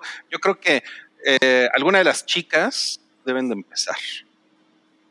Adelante, Sam. Pero un 90% No, te, en... te diría a ti, Yamio, porque la verdad es que tengo, tengo tanto que decir que prefiero al final porque estoy llena de veneno y espuma. Ok, ¿En a ver. serio? que esa- primero que diga eh, Yamiau. Debo- Ok, va, va, va. Vi la película de El hombre gris y, eh, bueno, había visto que era una de las películas más caras que había hecho Netflix con 200 millones de dólares y dije, ok, yo creo que hay una buena producción, ¿no? Que es algo similar a, lo que se gastaron con la película de Chris Hemsworth, la de, ¿cómo se llama? Rescate o Ajá. Extracción, ¿no? Ajá, algo así. Entonces Esa dije, mamada. bueno, esa película, a pesar de que no es buena, tiene, tiene unas cosas interesantes, ¿no? Con la cámara y unas secuencias padres. Dije, ok, va a haber algo padre. Y cuando vi esta película, ay, o sea, de verdad, los primeros cinco minutos era así como, ¿es en serio? O sea, está, está naca, está bien naca. Naca. O sea, está naca, es una película bien naca. O sea, tiene mucha acción, sí, es entretenida más o menos, no es una historia nueva, o sea, es una historia que ya hemos visto una y otra vez en muchas otras películas, como que es un como que es una recapitulación de muchas otras películas en esta mal contada mm, con un buen reparto pero mal aprovechado. Híjole, no sé, hay una, hay una escena en donde eh, cuando están en el avión y que se empiezan a pelear y empiezan a aventar como unos polvos rosas y dije, no manches, esta es una fiesta de gender reveal y fue niña, ¿no? O sea, se ve chafísima. Cuando están cayendo del avión es como que no manches, se ve el CGI, pero, pero cañón. O sea, me recordó a las, a las primeras películas de Harry Potter cuando jugaban Quidditch. Dije, es que se ve fatal, o sea, Porque Harry ¿cómo Potter es de plastilina. Exactamente, dije, se ve, se ve plasticoso, se ve chafa. No, o sea, no me gustó para nada. La verdad es que no sé por qué la audiencia le dio el 90%, si la verdad es que es una mafufada, o sea, es una, es una nacada. Sí, Mira, mira, ya te pusieron, creo que Naco está de más. Bueno, Yo, yo sabes qué te diría, yo diría, ojalá estuviera mucho más naca. O sea, creo que eso la salvaría. Yo creo que justo se cuida de, de eso.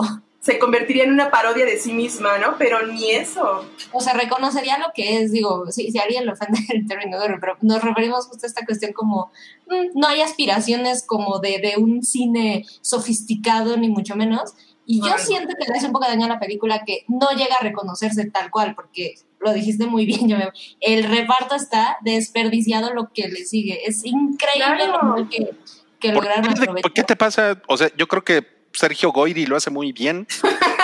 Ojalá hubiera, no, ojalá hubiera sido seguro. Hubiera sido como de su épica. estilo. No, no, a, a mí, a, a mí una cosa que me, que me molestó mucho de la película es cómo eh, se esfuerzan demasiado por, por hacer a Chris Evans un villanazo. Yo tengo que interrumpirte ahí porque es uno de mis grandes rants. Dilo, dilo, dilo. Constantemente se siente que están buscando imitar. Yo adoro Misión Imposible, entonces, sorry, pero se siente muy cabrón que están tratando de, de- de emular lo que lograron con Henry Cavill. Y, y es, es de pena. O sea, hay incluso esta, eh, una escena como en- hacia el final de la película, que en teoría tendría que ser como el confrontamiento que hemos estado esperando que suceda durante todo este tiempo. Y el movimiento que hace Chris Evans es justamente como el, el, el calentar para la madriza, como lo hace Henry Cavill. Y yo no pude más que hacer ¡ay! carita de cringe pensando en qué terrible. No creo que lo haga muy mal Chris Evans a nivel actoral. No creo que sea un gran actor, pero tampoco es alguien de, de- de pena de ver en pantalla. Pero se siente constantemente como que están tratando de llegarle a los talones a algunas otras películas que han tenido éxito en, en- en sus ámbitos y nomás no les queda. O sea, esa, esa constante comparación que yo tuve entre el Chris Evans de aquí, que quería parecerse al Henry Cavill de Misión Imposible, me terminó de romper la, la película. La detesté. Puta, qué horror. A ver, a ver tú, Cabri, dinos. ¿Qué te pareció? Yo creo que es un logro monumental del cine hollywoodense. No, yo les tengo que decir que yo la disfruté. Eh, Madre. Probablemente porque los tres güeyes me caen increíble. O sea, ¿Neta? Sí, o sea, Sí, verlos a tres. verlos a los tres en una película, la verdad es que dije, güey, qué chingón. O sea, Ana, me gustó ver a Ana de Armas, aunque, eh, aunque no era ella porque traía un casco. De Playmobil. Trae de- su caballo de Playmobil. ¿Por qué? Yo quiero ver su carita así. pero, pero no pasa nada. Pero dije, güey, qué chido ver a Ana de Armas así como, ay, soy balas, ¿no? Y luego estos dos idiotas golpeándose, ay, chingón. Y ya. O sea, eso es lo que me dio la película. No tiene una sola cosa original. ¿No? O sea, Nada. yo pensaba, ay, ay, ay, están abusando de estas pinches tomas como de dron, de tu, tu, tu. Y yo pensaba, ¿dónde más al- alguien ha hecho eso mismo que esté chingón? Ah, claro, en El Señor de los Anillos hay tomas en las que la cámara sí hace unos pinches dives a, la, a las catacumbas, ¿no? Y no- es maravilloso. Pero me divertí, o sea, probablemente me pasó este pedo de, estaba esperando una absoluta aberración, ¿no? Porque Netflix, por lo general en sus películas ocurre eso y como que a lo mejor los, el hecho de que fueran esos tres güeyes me pareció muy interesante verlos a los tres juntos. O sea, la verdad es que eso es una, una cosa que dis- disfruté mucho. Ahora estaba leyendo lo- la- todas las notas de no, y, y es que va a ser el universo de esta mamada, ¿no? Y, y, y el spin-off y no sé qué tanta madre, ¿no? Y el parque de diversiones y la cajita feliz. La pastelería. Sí, y dije, no mamen. O sea, esta mamada no tiene para todo eso, güey. No mamen. O sea, a duras penas y fue una sola película, ¿no? No, el hecho de que dure más de Dos horas, ¿no? Dura más de dos horas. A mí me parece Ajá. una aberración y dura dos horas y cachito. O sea, Sí. yo llegó un momento en que la estaba viendo con mi novia y era como, ahorita vengo, voy al baño. No le Por pongas favor, no le pongas pausa. Ah, no mames, cuando pasa eso es horrible. Güey, que regresas y estamos y es, uy, ¿por qué no pausaste? Bueno, a ver. Deja de correr. A mí me costó trabajo, pero debo decir que yo, al contrario de lo que dices, Cabri, yo la verdad es que no pensé que fuera a ver una cosa maravillosa, pero sí me parece que van sumando como escaloncitos en el que dices, ok, pues tenemos a estos, a Ryan Gosling, tenemos a Chris Evans, tenemos una película de acción, la película de acción que hasta ahorita se pone que es la más cara de, de Netflix. Bueno, Con- claro. Y con los hermanos rusos detrás, o sea, la verdad es que Ajá. yo no creo que sea chiripa lo que hacen los hermanos rusos, me parece que la acción la logran muy bien. Y, y les estoy hablando de yo los sigo desde Community. Y me parece que los güeyes son tan increíbles que pueden hacer televisión de comedia y, y, y hacer una muy buena acción contenida. Yo creo que son bastante competentes y, y no creo, o sea, se puede sentir bastante derivativo y demás, pero lo que hacen con, con Avengers, yo, yo no creo que sea de, de chiripa. Y eso me decepciona muchísimo más. No estoy segura de qué habrá sucedido. No sé si de verdad mm, ha- hay algo ahí con la dirección, pero me sorprende. Así, me, me cuesta mucho trabajo entender cómo se tuvieron que combinar tantas cosas para que les quedara así de pinche, porque que el puro carisma de, de pensaría, de Ryan Gosling interactuando con Chris Evans no fuera suficiente. Y Ana de Armas está increíble, pero tampoco funciona. Y es una película con mucho presupuesto para Pero está bien mamado eh, Ryan Gosling, ¿eh? Cuando sale sin playera así está mi Ryan, no te habíamos visto así. Sí está tronado, ¿eh? Está tronado. Sí. Creo que Ah. más que cuando se quita el- el- la, la- la camisa allí con este, con, ¿cómo se llama? Con Emma Stone. Que le dice, ay, güey, parece que estás Ah, pintado". sí. Estás photoshopeado. Pues miren, Love. miren, yo me, yo me la pasé chingón. Yo, yo, yo, no, yo no la sufrí, ¿eh? No la sufrí nada. No, yo tampoco, ¿eh? Cero. Y me, y me, y me, y me pareció que la, la, que la acción, o sea, por ejemplo, preguntaban ahorita que si está peor que la de The Rock con Gal Gadot. Eh, no, yo creo que está peor la de The Rock y Gal Gadot. Eh, sí. Sí, sí. Sí, sí, sí. Sí, está peor. Y esta tiene, o sea, por ejemplo, toda la secuencia del tren me pareció que está chingona. Es una, es una buena, es una buena secuencia de, de, de acción. Bueno, no es, no es un tren, es como un. Es, un, como, un, tranvía rápido. Es como un tram, ajá, como un tranvía europeo, ¿no? Así que. Pero fíjate, yo, justo ahorita que dices eso, yo siento que como la, como las secuencias de acción no tienen realmente una carga eh, dramática, o sea, no hay ninguna razón por la que estén pasando las cosas, salvo que tiene que haber madrazos, ¿no? Y siento que ni siquiera es tan espectacular para, para que no haya una justificación y te, y te enganches. O sea, definitivamente están chidas, ¿no? Y sí, justo en ese momento yo pensaba, ay, güey, como que le falta esa pinche sabor que tenía la, porque la secuencia del, del, tren en, del metro en Spider-Man 2, ¿no? Que es una pinche uh -huh. maravilla de, claro, claro. de, la ingeniería de acción. Sí. Y como que yo me acordaba mucho de eso y pensaba, pues, se ve padre, ¿no? Pero y ya, ¿no? O sea, es lo único que tiene. Realmente creo que ese es el gran uh -huh. pedo. O sea, para mí, yo igual tampoco la sufrí ni nada, pero creo que tuvo mucho que ver que eran esos tres güeyes. Y a mí esos tres güeyes en pantalla siempre me han funcionado. Entonces, mm. creo que fue ah, eso. Pero es olvidable. Un, un, sí, cabrón. O sea, yo, yo no, no podía dejar de pensar. Eh, y se los dije en el episodio pasado. Born, o sea, esta madre, o sea, todo esto ya lo vimos en Born, que es una película que tiene 20 años. ¿no? sí, además. Y hasta hicimos el chiste de Born to be alive. ¿Qué, Sam? Que, que, además visualmente no se ve tan distinta, ni siquiera es como que, ah, bueno, estoy viendo no. porno de esteroides. No. No, no, no, no, la verdad no. Eh, me cagó que cada cinco minutos estuvieran en otro continente. O sea, ah, sí. Pero además nada más pasaban clase, una sí. mini escenita así de estamos aquí, estamos aquí, nada más pasaban un cuadro.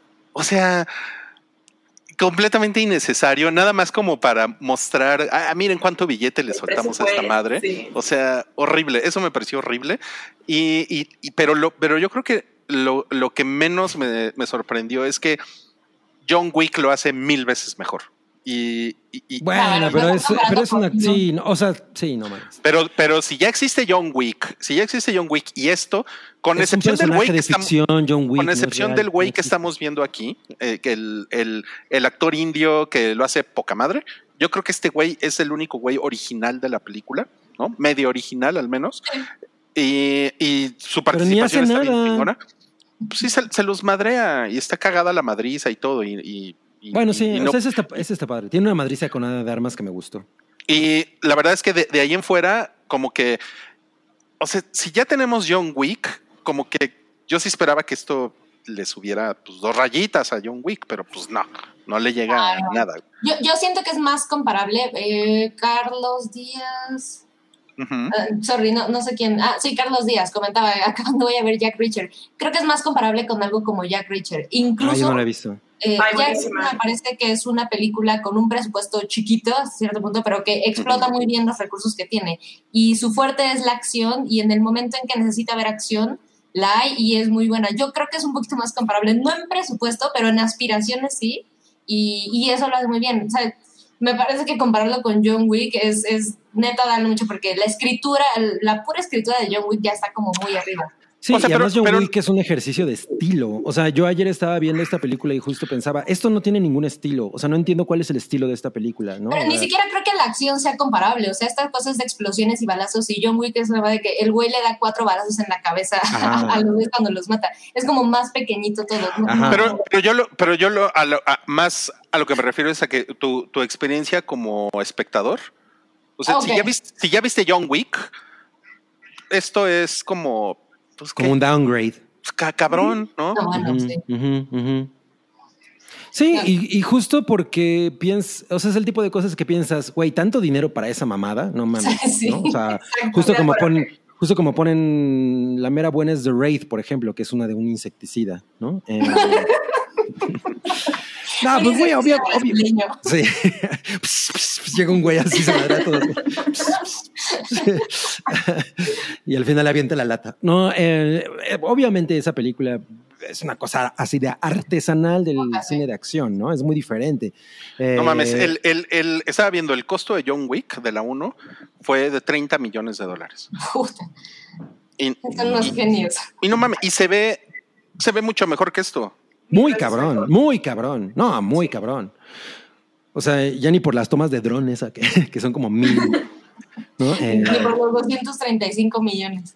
sí, se, ma- se mamaron. Downgrade es la, la secuela de Upgrade. No mames, Upgrade es de mis películas favoritas de ese pedo. También la acción en esa película es maravillosa. maravillosa.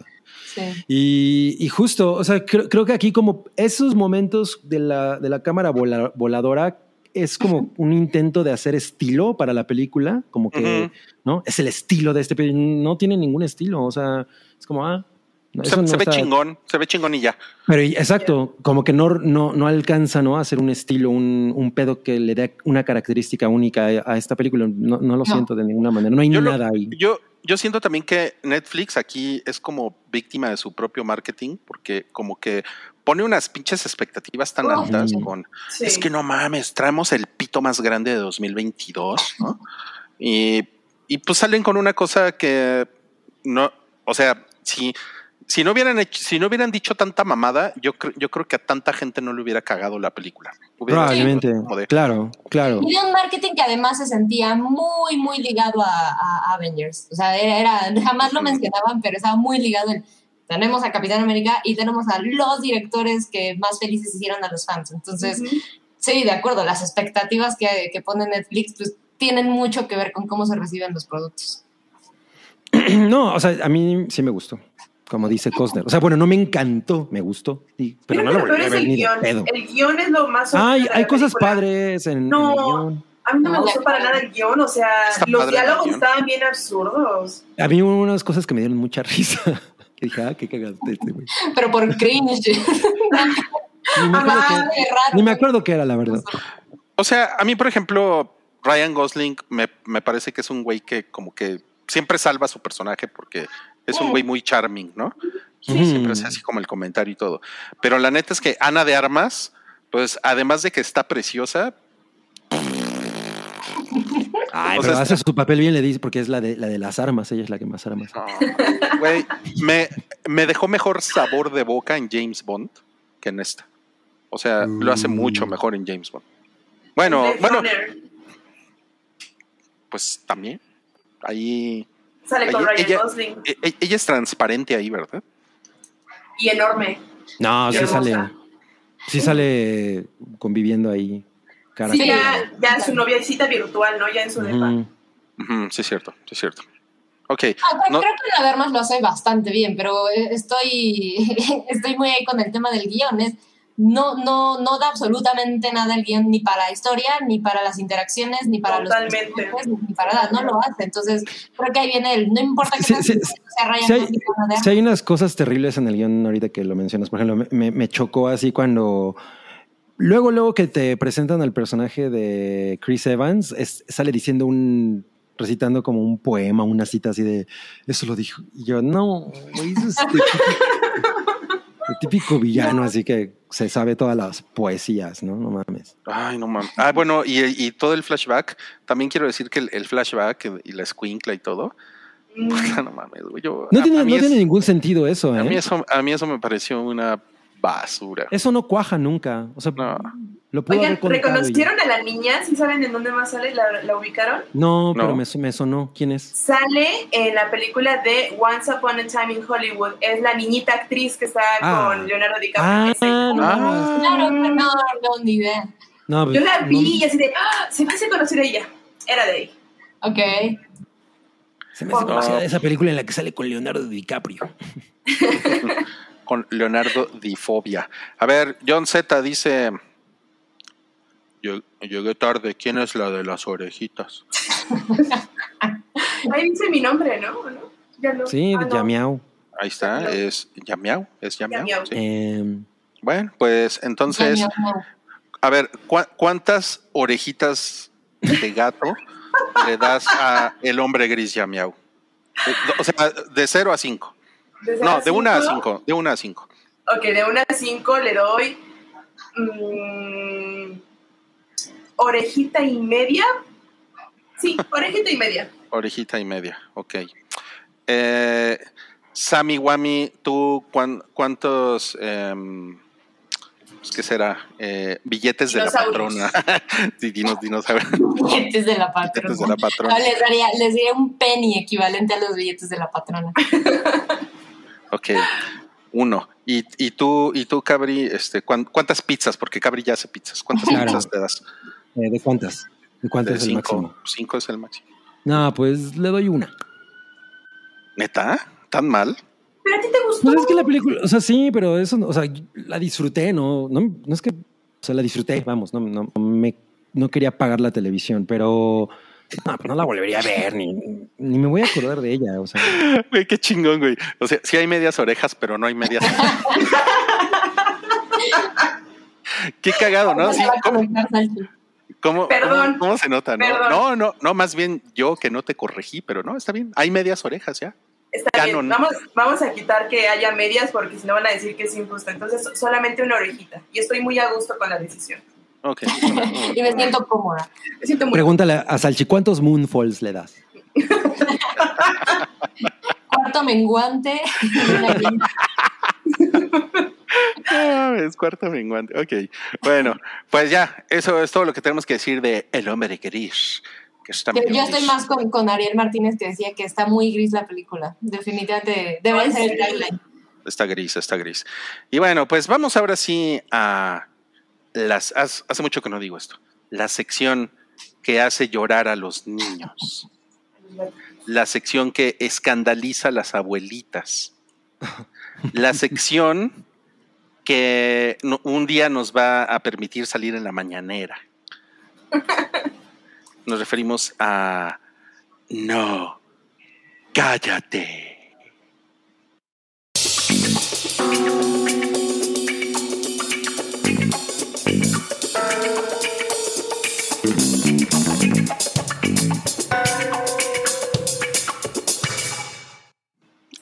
Cabrón, no cállate.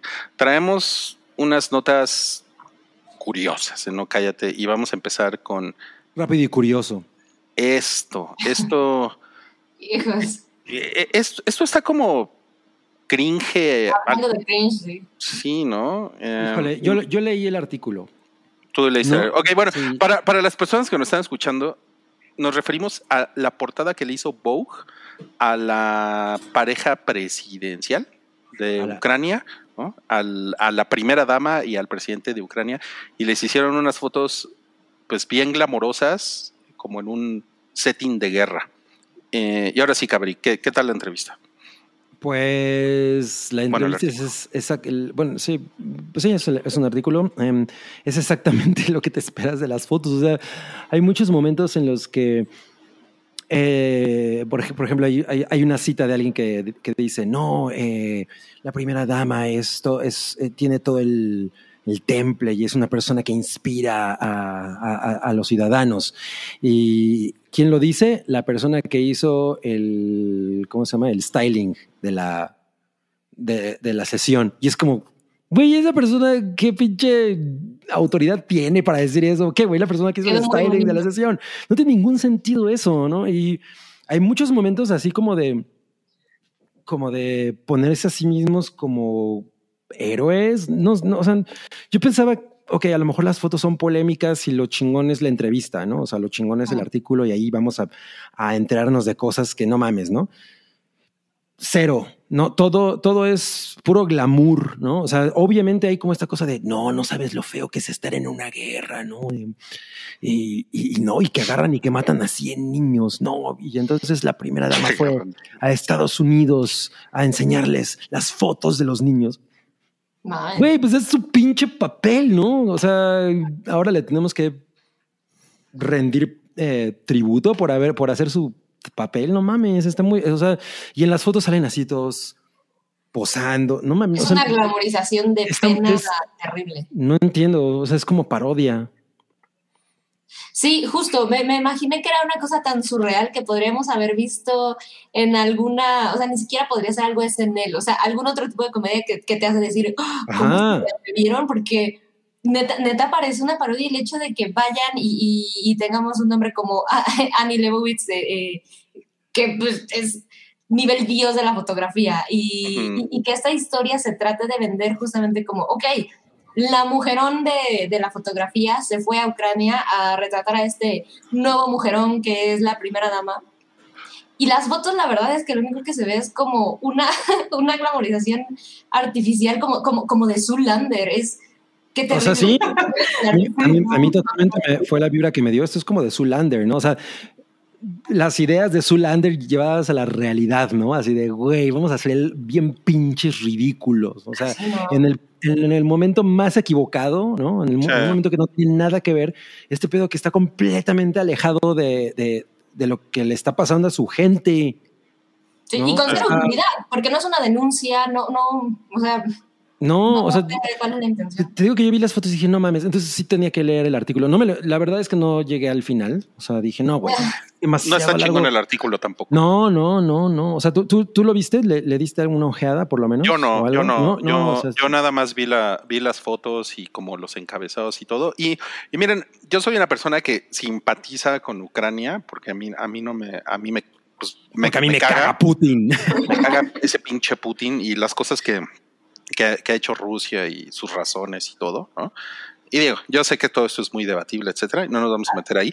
Y entiendo también que la estrategia de este güey de Zel- Zelensky es como eh, ha sido llamar la atención, porque de esa manera él ha conseguido mucho, ¿no? Ha conseguido. Claro, y apoyo. o sea, pues, simplemente viene de, de- de to- del pedo de los medios, ¿no? O sea, To- era, totalmente. Y, y por él sabe ejemplo, manejar eso. hay un, hay un, hay un dato interesante que eh, el ejército de Ucrania era el treinta y tantos o cuarenta y tantos más grande del mundo y ahorita es el ejército número cuatro del mundo por, por, por presupuesto, por, o sea, simplemente por, por, por la cantidad de armas que le han dado.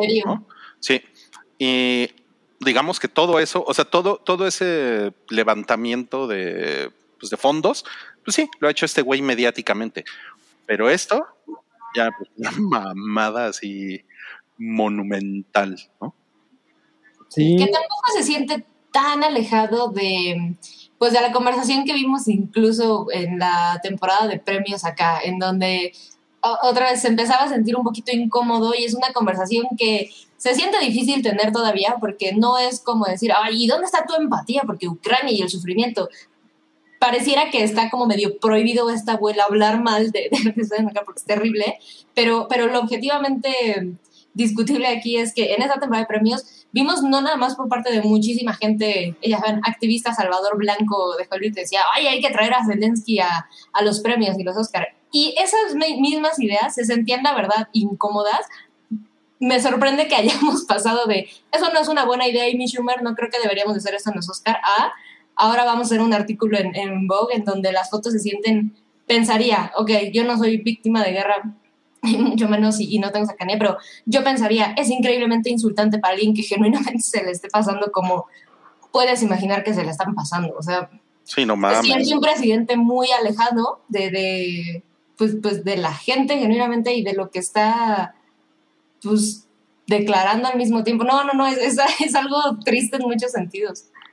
Es un, es, un, es un exceso de relaciones públicas, pero sí, no mames. Inhumano. Sí, de Unleashed, ¿no? Así de. Así Skynet se encarga de este pedo, ¿no? Ya se fue a la verga. O sea, como nos ponen aquí, parece que promocionan una serie. Sí, sí. total- totalmente, totalmente. No, está muy cabrón. Y bueno, y obviamente también, pues, el, el, el comentario de eh, cuando fue lo de Palestina e Israel, pues, o sea, nun, Vogue nunca hizo nada con los palestinos, ¿no? O sea, Ah, bueno, sí, y, es que ese es otro tema en el que vamos a entrar, pero la realidad es que es una pareja joven, atractiva, son blancos, eh, tienen eh, influencia en los medios, pues también se siente el producto perfectamente vendible, ¿no? La mujer es hermosa y, y dices, sí, se va a ver preciosa en esta foto con esa ropa, a diferencia de cualquier otra mujer, por no entrar en detalles, que se haya visto en una situación así o peor, ¿no? O sea, porque seamos muy honestos, el conflicto en, en Ucrania no es lo más terrible que ha sucedido en décadas de- eh, a nivel bélico, o sea, no por minimizarlo, pero pues, pues hay, No, hay, y- hay- hay mucha más PR justamente a esto que se siente más occidental que cualquier otro conflicto. pero ¿sabes qué? Ahora que lo mencionas, eh, sí está chida, ¿eh? La primera dama ucraniana. Mira, el pregunta, comentario. Sergio Robles, y si Putin lo hubiera hecho, si Putin hubiera hecho esto, le mandamos a Molotov a que le cante la de Putin. Bueno, bueno, lo que pasa es que Putin hace esto todo el tiempo. ¿no? Claro, sí, sí, exacto. él no tiene- pero él no en una cuestión occidental, o sea, no, no como, no como preiseando al, al occidente, lo cual creo que es distinto de acá, porque aquí se siente como, pues, Sí, eh, el tema además de no es- además voltea. No es a su país al que le están rompiendo la madre, ¿no? O sea, Es- exacto, exacto. Bueno, ok, ese fue Guerra y Glamour. no, No, Ay, Qué horror. sí. qué horror. Y ahora vamos a pasar a siguiente. No, cállate. Ana de Armas como Marilyn Monroe. En güera, ey, güera, así le van a poner aquí, ey, Ey, güera. Oye, pues miren, yo- ¿qué les yo parece? tengo que decir, yo no estaba muy convencido porque no veo que Ana, o sea, Ana de Armas tiene una belleza muy diferente a la de Marilyn Monroe, pero Careful, vi- careful. Hoy, hoy vi el tráiler y no mames, sí me gustó. ¿En Sí, estoy Me muy gusta ahí. mucho cómo se ve, sí. Ajá, sí, sí. yo no, sí, sí, yo no, estoy es- yo no estoy, yo, yo estoy del lado de los que no están muy convencidos con ¿Todavía? Ana de Armas. No, O sea, después de ver el tráiler. La verdad es que no he visto el tráiler, pero Ah, no, fotos. no, no, no. Es que sí, a mí me pasaba Sí, eso. O sea, yo sí estaba-. Sí, pero vi el tráiler y dije, no mames, sí, sí quiero ver esto. Sí. Sí. quiero ver a esa mujer haciendo ese papel. Ujú. Ok, a ver, entonces, la patrona está bien con que Ana de Armas sea Marilyn, ¿sí? Con, con el look. Con el look. Actoralmente me parece que no, no, no es como lo mejor, pero se ve, se ve muy bien. Ok, ok. Yamiau. Sí, totalmente. O sea, en el tráiler se ve espectacular. Creo que se logra muy bien el look. Se ve súper bien. Eh, pero ah, sí, actoralmente no sé si de, de la talla. Pero mira, es Ana de Armas y ella puede hacer lo que quiera. Exacto, Venga. exacto. Pues es que ella tiene un cierto carisma que a pesar Sí. de que no necesariamente es una gran actriz, porque siento que hasta el momento no nos ha demostrado que sea una gran actriz, No. aunque eh, Knives Out lo hace, lo saca muy decentemente. Pero pues sí, se ven. Ya. Además está, Nice. está padre el póster. Em, El póster está padre. Está Pero no se padre. ven acá. No, no, se ven no se ven acá. Ah, O sea, Y, y tiene se ve que está muy bien pintada. Sí, está, está- maquilladita. muy bien. Además me gusta que, ¿cómo se llama el pianista? Sea Arthur Miller. ¿Cómo se llama el pianista? Se me fue. Pero, Adrian- no, pero, el, pero el pianista es Adrian Brody. Adrian Sí, Brody. exacto. Adrian Brody es Arthur Miller y luego está Kanaukalio. Nunca, nunca me acuerdo cómo se llama ese señor, que me cae re bien. Montezuma. De Noche Huerta. Tenoch Huerta es este Joe DiMaggio. pues estoy muy ahí, ¿eh? Muy, muy Ay, ahí. no mames. Naco, el no cállate, anterior. Sí, sí, sí. Sí, sí, Eso sí estuvo naco. Fue una, gran nacada. Oigan, bueno, eh, le pedimos a Toby que, que nos hiciera, que nos preparara un comparativo de esta Marilyn con la real Marilyn. A ver. Tenemos por acá las fotos para que ustedes puedan comparar. eh, pues porque son, o sea, esta- estas fotografías que, que puso Netflix en internet, o sea, están como basadas en momentos que, Icónicos. Ajá. de- que se captaron, ¿no? Ajá, de, exacto. de Marilyn Monroe. Eh, pero, perdón, yo sé que Ana de Armas es muy preciosa, pero es que la verdad es que a mí, a mí me gusta más Marilyn. No, bueno, Marilyn era una cosa muy cabrona. O Ah, sea, la sí, verdad es que. muy evidente el, el- el talento que tenía esa mujer a nivel. Y, y la- y lo que y lo, lo que proyectaba, eh, y justo, o sea, es cuando dices una mujer tan bella como Ana de Armas no tiene ese. ¿no? chingadazo. Ajá, es una cosa muy cabrona. Y como que le hace falta pechuga, ¿no? La verdad, la verdad. Pues, pues no es un, no es solamente un tema de si llena el, el cuerpo o no, ¿no? Sí, creo que es una cosa de cómo, de lo que proyecta y la neta es que- proyección, sí. Ajá, Marilyn era, una, era muy impactante. O sea, ahora que vimos el un estas, este documental que hizo también, que salió en Netflix sobre la Marilyn, Sí. ¿no? Güey, no, mames, hace un chingo no veía yo a Marilyn como tanto tiempo y decía, no, y dije, no mames, esa mujer está muy, muy cabrona. Sí, sí, e- era, era una cosa imponente de, de presencia y, y creo que puede ser una foto estática, pero ahí está, o sea, no, no, sé, no es fácil explicarlo. Y se ve muy bella Ana de Armas, pero, pero justo es- esa presencia de, de Marilyn o, no sé, el paso de los años en el inconsciente colectivo de ver su cara y saber, es Marilyn, pues nomás no le llega. Y ya sé que ya dijeron por ahí en el, en el, en el sótano que "Ah, es que es de Netflix, no les gusta, pero yo sí ya tengo desconfianza de que es un producto de Netflix. Pues claro, ese es otro tema, ¿no? Miren acá, por ejemplo. No no, pues, ¿qué pasa? No, esa foto no, ¿eh? Ahí la verdad es que se ve más bella Ana de Armas, pero pues... el ¿Qué? ¿Qué? No. Me parece que sí, se ve, se ve más linda.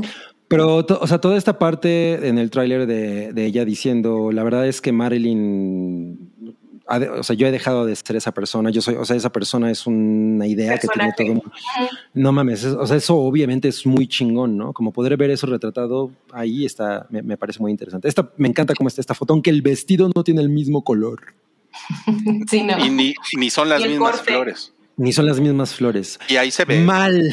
Y ahí se ve la pechuga también, que, o sea, la verdad es que la pechuga era un elemento importante de Marilyn. Sí, claro, la pechuga. Porque, porque además es- esta era como la Marilyn que estaba más llenita, ¿no? Ajá, sí, exacto. Sí, sí, sí. Estaba muy viciosa esa Marilyn, no mames. Qué pedo con Nos, están poniendo aquí, ¿cómo se ve que Marilyn sí se echa unos de suadero con su coquita bien alegre? Con copia. Con copia. Con Sí, exacto, justamente eso está, la- está, está diciendo el Arthur Miller. Mija, o el, el papa lo me llegó hasta acá. Ah, le ponen papa a lo que la Marilyn sí sabe comer taquitos. Sí, exacto. Órale, mira, hay, hay, hay varios, hay varios comentarios en el sótano del Titanic de, en mi humilde opinión, Ana de Armas es más bonita.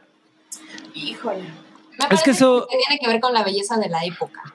La Es que eso de es lo que, o sea, lo que estamos manejando, yo creo. Ana de Armas es una mujer muy bonita, pero Marilyn Monroe era una mujer que tenía una cosa como muy felina, ¿no? O sea, era muy sultry, es la palabra en inglés. Y Ana de Armas tiene una cara como más infantiloide. Diría.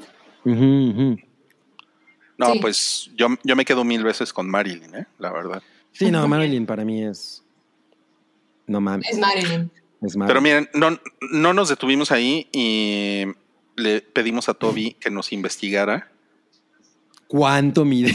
sí, claro. Esto es, esto es muy interesante. Marilyn, a los 28 años, medía 1,68 y pesaba 53 kilos. Wow. Ah, qué, qué increíble el, el físico también. Y Ana de Armas, el día de hoy, 1,68, 55 kilos y tiene 34 años. Pues no le, le debieron haber dicho que bajara de peso. Dos kilos. Claro, hay que llegar a la marca. No, no hay forma en que, no interpre- en que interpretes el papel si no pasas lo mismo. No me mames, güey. Sí, si fuera Christian. Bale, sí le hubiera llegado al. sí. La pregunta de Aaron Schulenberg: ¿a cuál te llevas a los tacos y a cuál al Sanborns? bueno, no- Qué difícil pregunta, ¿eh? sí, sí, está cabrón, está cabrón. Miren, yo, yo me iría con Marilyn al Sanborns porque no nada más cenaríamos unas enchiladitas ricas, sino que querría salir a comprar chocolatitos y nos comeríamos así mitad y mitad. Entonces, Imagínate unos chocolatitos con Marilyn Monroe. sí. No, yo, me, yo me la llevaría al Sanborns, pero para ir al bar de Sanborns. Marilyn. al karaoke. Al karaoke. Un día, un día hay que ir al bar de Sanborns. Híjole, yo ¿Todavía empecé- existe? Claro, Claro. claro. Yo una, yo una vez sí me puse borracho en el bar de Sanborns. Lo- Yo yo lo he hecho dos ¿Solo? veces. ¿Solo? No, ¿Solo? mames, yo nunca, no, eso sí nunca. Súper de señor. Pues es que tienen hora feliz. ¿Y te paraste a cantar? No, no, no, no, no, porque solo había un, un señor con un, con un órgano. El- el- el- claro, el clásico. ¿Qué- ¿En qué consiste la hora feliz? Los de, los de Pokémon. O sea, es el mismo señor para cada Sanborns, nomás como regionalizado. claro. Los clonan. No, pues la, la, la hora feliz consiste en que hay ciertos tragos que están eh, pues más baratos o dos por uno. Ah, ok, ok, ok. Y ¿Y no- es, y no te es lo una hora o eh? No te los rebajan. No, son como tres horas. Son como, o sí, la, la hora feliz, ajá, exacto, dura bastante. De hecho, en Chichoncitas tienen hora feliz, cabrí. Pues es que no te fijas en, en las No me promociones. fijo en las promociones. Con razón siempre pido lo más caro. Financieramente Órale, pin- el arruinado. pinche- sí. El pinche Cabri se echó dos chelas y fueron 800 pesos. Sí, güey. Y luego te volteas así, pues michas, ¿no? Eso Y yo es lo pedí un peor. agua. No es cierto, No mames. tú eres el que hace eso. No mames, qué horror. Ok, bueno. Este fue el No Cállate dedicado a Ana de Armas como Marilyn Monroe. Por cierto, esta película se estrena eh, ya en agosto, creo. Sí, creo que sí. Sí, sí, ¿Y sí. le van a Si prestar no, en- el vestido que se puso Kim Kardashian o no? sí. Para que lo termine de destrozar. Sigue en la tintorería el vestido. Todavía Es no que- lo regresan. es que ya le pusieron en la madre, ¿no? Sí, ya lo Sí, rompieron. sí lo jalan. Se supone que no, pero, o sea, que era como chisme, ¿no? Que, que, que se había dañado el vestido. Mira, aquí di- dice Carla, tengo el Sanborns aquí en la esquina, me voy a la hora feliz, comper. Mira, estaría, estaría chingón que el hype eh, convocara una, una invasión a la hora feliz a nivel nacional. Ah, sí. Todos viendo el hype desde el Sanborns. No, Y las ventas del Sanborns, ¡uh! Ah, como nunca en 20 años. Sí, sky, skyrocketean, ¿no? es Lima padrinando el. Bueno, pero tenemos otro No Cállate por acá, ¿Qué que es es, esto? ¿Diciembre? soy, soy de, de Chanel, dice que ella no es unidimensional. ¿Cómo se atreve a aseverar eso? Mm. ¿Cómo, cómo- cómo- se atreve a decir que es una mujer completa y con capas y profundidad? ¿Qué Me, le- me qué- parece alarmante. ¿Qué le pasa? Pues Esto- mira, esto en el contexto de... em, a- eh, le, le comentaban sobre qué sentía eh, ser como esta heredera o, o principal representante. es como de- la principal representante de la Manic Sí. Pixie, De Pixie la Girl, Manic ¿no? Pixie Girl, exactamente. Cu- cuéntanos, Cabri.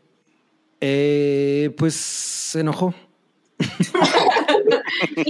Porque, porque la describen como, como la, sí, la máxima representante, ¿no? la, la- la descripción absoluta de una Manic Pi- Pixie Girl por su papel en como Summer, ¿no? Ajá. Exacto. Bueno, pero no, la película no se llama como Summer, se llama 500 Days of Summer. 500 Days of Yo, Summer. yo quiero ajá. que Rui nos cuente lo que es una Manic Pixie Girl. Ah, pues mira, es, es, es como es esta tipa que es muy bonita y que es, y que es inalcanzable.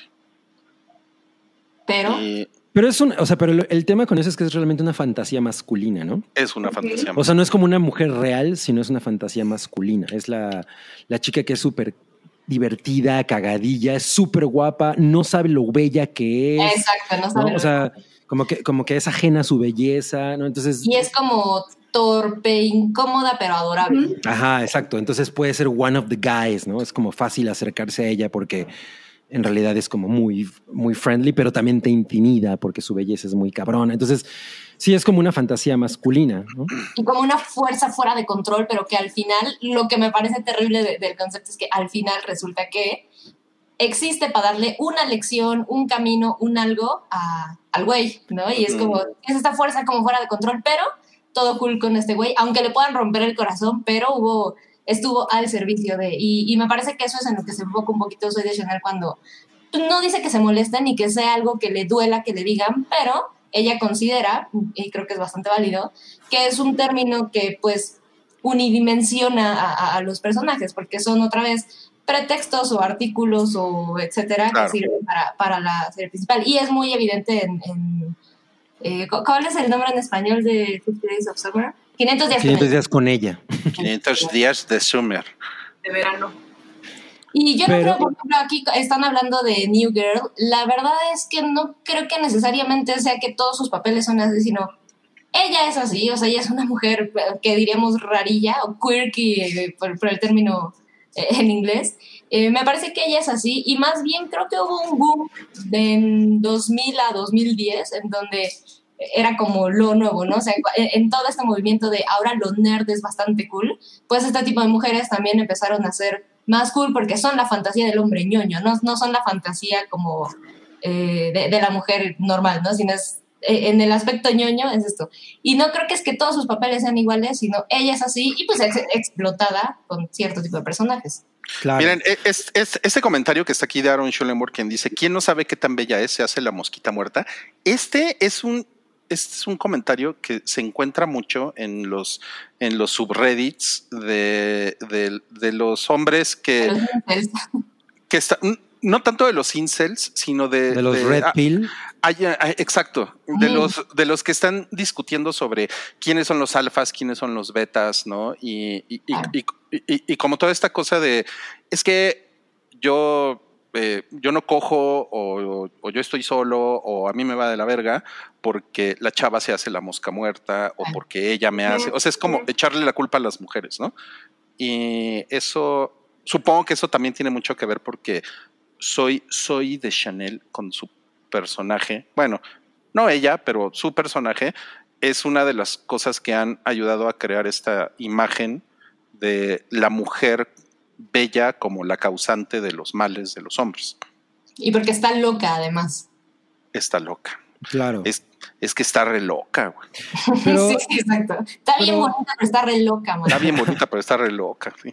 Locas pero bonitas. Como la- No falta. como- Lo que, lo que tiene de bonita lo tiene de loca, mi lica. a, mí me, a mí me gusta más lo, lo- la- lo- como Lana del Rey. Lo que tiene de drogadicta lo tiene de loca. Qué hermoso. Este, pero creo que es interesante que ella se queje de esto. Por ejemplo, yo estoy pensando en alguien como Anna Kendrick, que de alguna manera también es un, ella es de algún modo un, es un cierto estereotipo, ¿no? Em, pero siento que se ha atrevido a hacer como papeles que la llevan hacia diferentes zonas de, de esa propia personalidad que tiene. Y, y ha podido salirse de ahí, es una chica talentosa, eh, hace películas independientes, o sea, ella sigue funcionando. Yo no me acuerdo de otra cosa que haya hecho eh, Zooey de Chanel que no sea 500 Days of Summer y Elf. No, Siento que en las dos es la misma morra. New Girl, la verdad es que es una serie bastante exitosa. Sí, yo, no, yo la he visto solamente en los aviones. Pero uh, nunca me acuerdo de quién es ella en New Girl, o sea, que, cuál es su personaje realmente. No, no me acuerdo de ella, ¿no? Entonces, Ella es la New Girl. Exacto. Es la única girl de Ay, qué pendejo, güey. o sea, me refiero a que no sé cómo es su personaje. No, es igual. Es Es de. Chanel. Es, ¿no? O sea, es igual. exacto. Y, y que recuerden que pasa. salió en Cuando las plantas atacan de Shalamalala. Ajá, exacto. cuando las plantas atacan. Sí, ahí Mira, sale. mira, este es un buen comentario. Su personaje fue pionera del cliché de únicas y detergentes. Hoy en día las e-girls. ¿Qué tal, eh? Sí, de alguna manera, pero por ejemplo, Elizabeth Town es anterior, ¿no? A Exactamente. 500 Days of Summer. Y yo amo Pero- muy pero esa- cabrona. Pero esa mamada nadie la vio. Exacto, ese es el, te- ese es el tema. La influencia cultural de, de esa mamada es nula. Es nula. Pero en Almost Famous sale esta chica que es, eh, ¿cómo se llama? Pennywise. no, eh, Penny Money, Money Penny. em, que es, eh, ay, ¿cómo se llama esta actriz? Em, Kate Hudson. Ah, es Kate Hudson. Claro. Ajá. Y ella es la, es la groupie y es preciosa, pero es, es bien loquilla y como que... Y el, y el morro se enamora de ella. E- ese también es... como Es, un- tiene como el mismo eh, genotipo, sí, sí. pero, pero no es necesariamente tan extrema como Summer. Y por ejemplo, dice Manuel Rubalcaba, Kirsten Dunst en Elizabeth Town es más Pixie Girl. Sí, yo también lo creo. O sea, de hecho, hace poco que volví a ver, la, la primera vez que vi esa película, estaba yo hasta el culo, entonces como que yo sí estaba así, ¡ah, no mames, qué fascinante! Porque pues, Kirsten Dunst, ¿no?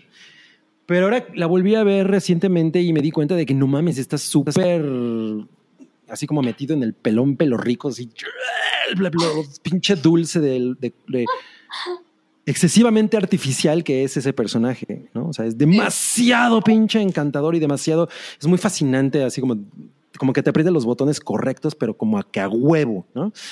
Y siento que Summer es un poco más natural en ese aspecto, porque sí, el de Elizabeth Town está muy cabrón. Pero más Ahora- bien siento... También está el personaje de Mary Jane en Spider-Man. Que Ay, es, no, no siento que vaya por ahí. a, a mí, a mí me parece que está muy, muy manejado también como. Es, es como una chica imposible. Sea, es, es- muy dulce, pe- pero Es no... es súper inteligente. Pero no, pero no es como O sea, sí, pero- o sea, pero es así como la mujer perfecta ¿no? y, y anda con el güey más loser.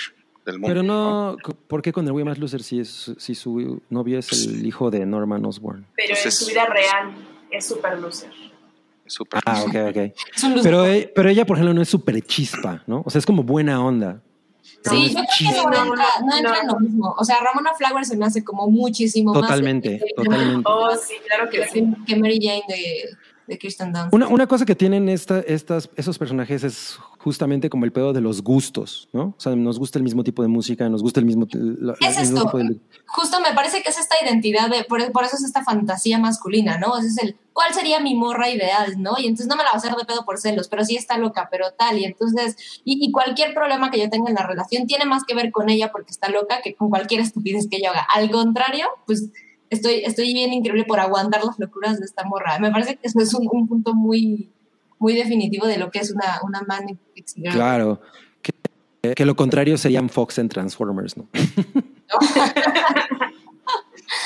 ella, ella solo está ahí para hacer la curvita de mientras te arregla tu coche. Y ya. Esa es la pifa pixie girl. La curvita. Bueno, no. bueno, entonces ya dejamos claro que Soy de Chanel no es unidimensional, ¿verdad?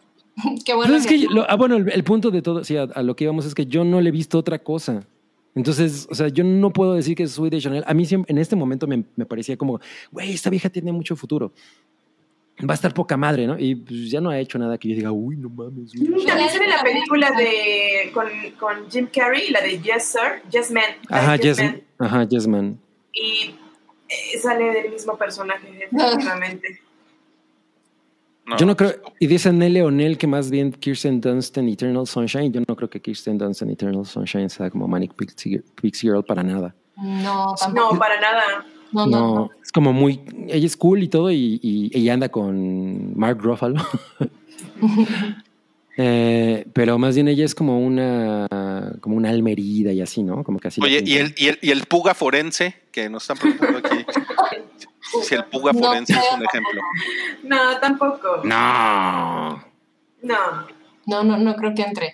O sea, eh, esto, esto tiene que ver más como Ni se metan con mi flora. Florencia Puga. ¿Tiene, ¿Tiene que ver con qué? Con, con algo un poco más fantasioso. O sea, la, la, la o sea, me parece que puede confundirse con una, una mujer que se siente como a- algo físicamente podría ser inalcanzable, pero a nivel dinámica y cómo te llevas y, y, y a dónde podrías ir, ¿no? No la tienes que llevar de una cita al restaurante súper elegante porque podrías irte a echar los tacos con las cervezas. O sea, no necesariamente es lo mismo, ¿sabes? Me parece que es muy claro en el Man in Pixie que es una cuestión fantasiosa, casi casi como de, como si fuera una, una adulta hecha mujer, eh, incluso con esta cuestión, que me parece un punto bien importante que tocabas hoy de Chanel. Más allá de si es unidimensional o no, eh, o sea, de entrada, eh, no soy una girl, ¿no? I, I am a woman. Y, y, y esta cuestión es algo que también tiende a pasar muy desapercibido, pero el hecho de llamarle a, a las mujeres girl como si fuera lo normal, eh, también es un poquito... va- va- Y aquí, y aquí también pasa. Totalmente, las niñas, sí, sí, sí. Sí, entonces me parece que justo el, el argumento este, y para separarla de Florence Pugh, es que es una cuestión demasiado fantasiosa en donde la mujer puede tener cara de niña, casi casi, ¿sabes? Pero no hay bronca porque es una mujer grande, pero sí se infantiliza, eh, incluso se nota en la forma de, de la ropa, ¿no? Son vestiditos preciosos que o están fuera de época o son propios de una niña. eh, y, y creo que ahí es donde cae la fantasía, no necesariamente en que sea una mujer que se salga de los estereotipos femeninos. Bueno, y, y que no se nos olvide que como pasa en 500 Days of Summer, que el güey no se puede quedar con ella. Eso es una cosa que yo creo que también es importante, ¿no? Porque si no, entonces no se construye como la, como, como esa parte mitológica de Mm. es una No se mujer. cierra el ciclo. sí, no, es una mujer que nadie se puede quedar con ella. Mira, preguntan si Billy Ruin y también Leonel, que si Marta Higareda es la Mexican Manic Pixie Girl. La No. maldición de Belinda. O sea, e- ella es súper sexy y hegemónica. no, Sí, es probablemente como que Marta Higareda la tenemos en esa idea por eh, su personaje de Amarte duele, ¿no? Pero en realidad no es así ella, es como No me parece. no, yo siento que y, y tampoco en en Amarte duele es así. Mi bebito fifi. Ay, no mames. No, pues no sé si hay una Manic Pixie Girl mexicana, la verdad. Ah, va- le vamos a pensar. Le vamos a pensar. Pusieron que Belinda, pero no, pero Belinda parece Pixie, pero no es una Manic Pixie Girl. Pero le rompe el corazón a todos sus exnovios. Oye, sí, ¿eh? Nadie, nadie la ha podido tener. Hija de su madre. Dana Paola. Dana Paola, ¿qué tal? No, ¿verdad? Nada. Yo no vi, no ubico bien la mitología de, de Dana Paula, nada más Canta- que canta chingón. canta. Es ultra pop. Ajá. Eh, Es reina pop. Y se la, y, y se la cogen en, el ba- en una regadera. ¿En dónde? En élite. Mm. la cara de Yamiagua así de "Ah, en este podcast se pueden decir groserías. Eh, No, yo no creo ah, que Belinda sea lo más cercano, ¿eh? Está comentando, no, no. Camila Sodi, menos. ¿No? Belinda es ¿En cuál? Pues les voy a decir una cosa, en Chupa Narcos, las almas y la felicidad. ah, ya sé, ya sé cuál, está Tessa Ia en Narcos, Ah, yo no la he visto. sí. Eh, porque, Me, me parece, me parece que es una onda más de, de la línea Marte duele, el personaje de Tessa ¿Eh? Ia. No, no creo que sea una Girl. Es como, sí es la morra inalcanzable, pero es tan buen pedo que sí se va a, a meter con el güey que jamás podía estar con ella, ¿saben? Es como, son de mundos distintos, pero, pero ella es buena onda, entonces ve más allá de la clase. Siento que es otro, otro tipo de personaje. ok, ok, ok. Muy bien, bueno, ya, se nos acabaron los temas, gracias. y Paquita la del barrio, que tiene que ver Paquita la del barrio. No, no mames. Ya empiezan con sus mamadas y ya nadie los detiene. Tenemos un superchat. Hoy hemos tenido poquitos superchats y este es uno de ellos. Santiago Herrera dice: Saludos, ustedes, saludos, ustedes sí son únicos y diferentes. Hmm. Mm. Muchas gracias, Santiago. Tú también eres único y detergente. Gracias, sí. Ah, sí, mira, el corazoncito así. Ay, no me sale. En, un- en otro podcast sí me salió, pero aquí no me está saliendo. Ahí está. Eh, Mira, Nos dice Santiago Herrera, les digo que las Pixie Girls ya solo están en Twitch y TikTok. Eso me recordó a, a Bel Delfín. Qué No, loco pues ese Ya, pedo. ya es este clásico eso, ¿eh? Ya no es tan No moderno. Sí, no, ya no, ya no, ya tiene su, su rato, eso es lo, lo cabrón. Bueno amigos, pues muchas gracias por acompañarnos el día de hoy en el podcast 440 del Hype. Recuerden que tenemos el boletín de review, tenemos las suscripciones nuevas de Apple Podcast, tenemos también las, las membresías de, de YouTube, ¿ok? donde pueden ya tener de YouTube, del YouTube donde, donde pueden tener ya eh, pues todos los podcasts que hacemos en Patreon ya van a estar ahí también. Y obviamente Patreon que pues ahí sigue Ahí, ahí, ahí seguimos haciendo como más cosas. Siempre le tratamos de dar un poquito más de nosotros a los Patreons. Nos están preguntando si, si, no va- si vamos a hablar de Marvel Tenoch es un amor. No, es que la Hypa ya habló mucho de, de Tenoch.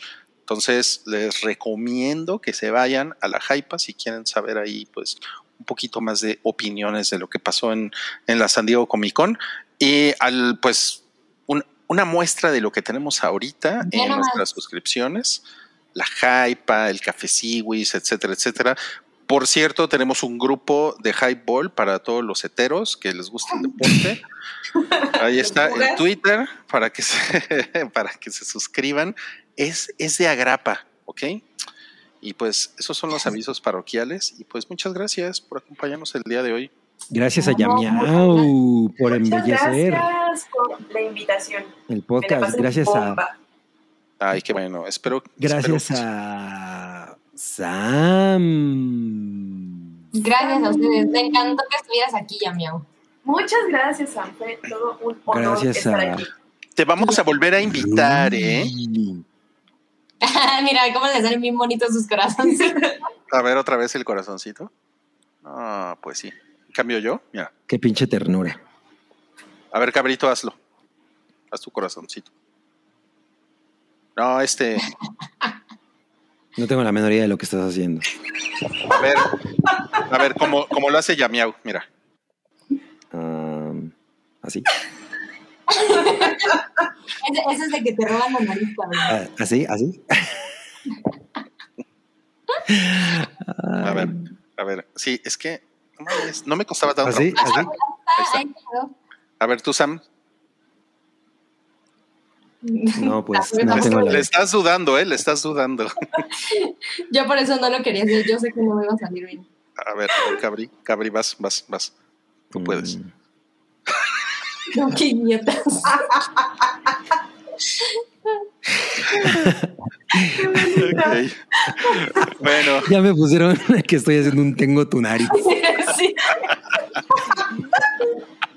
Tengo ay, así de, ay, solo tengo tres dedos. Ah, no, es al revés. Qué pendejada. el violín más pequeño del mundo. Ay, no mames. Ay, bueno. Es, es peligroso ese corazoncito, ¿eh? Puede sentirse así.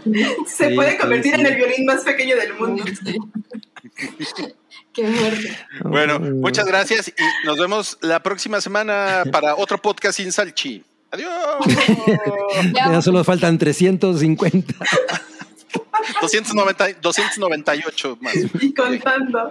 Gracias. Bye. Bye. Ay.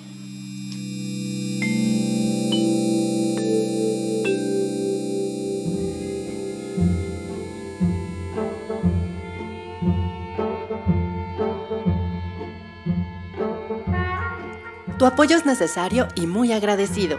Aceptamos donativos para seguir produciendo nuestro blog y podcast desde patreon.com diagonal el hype.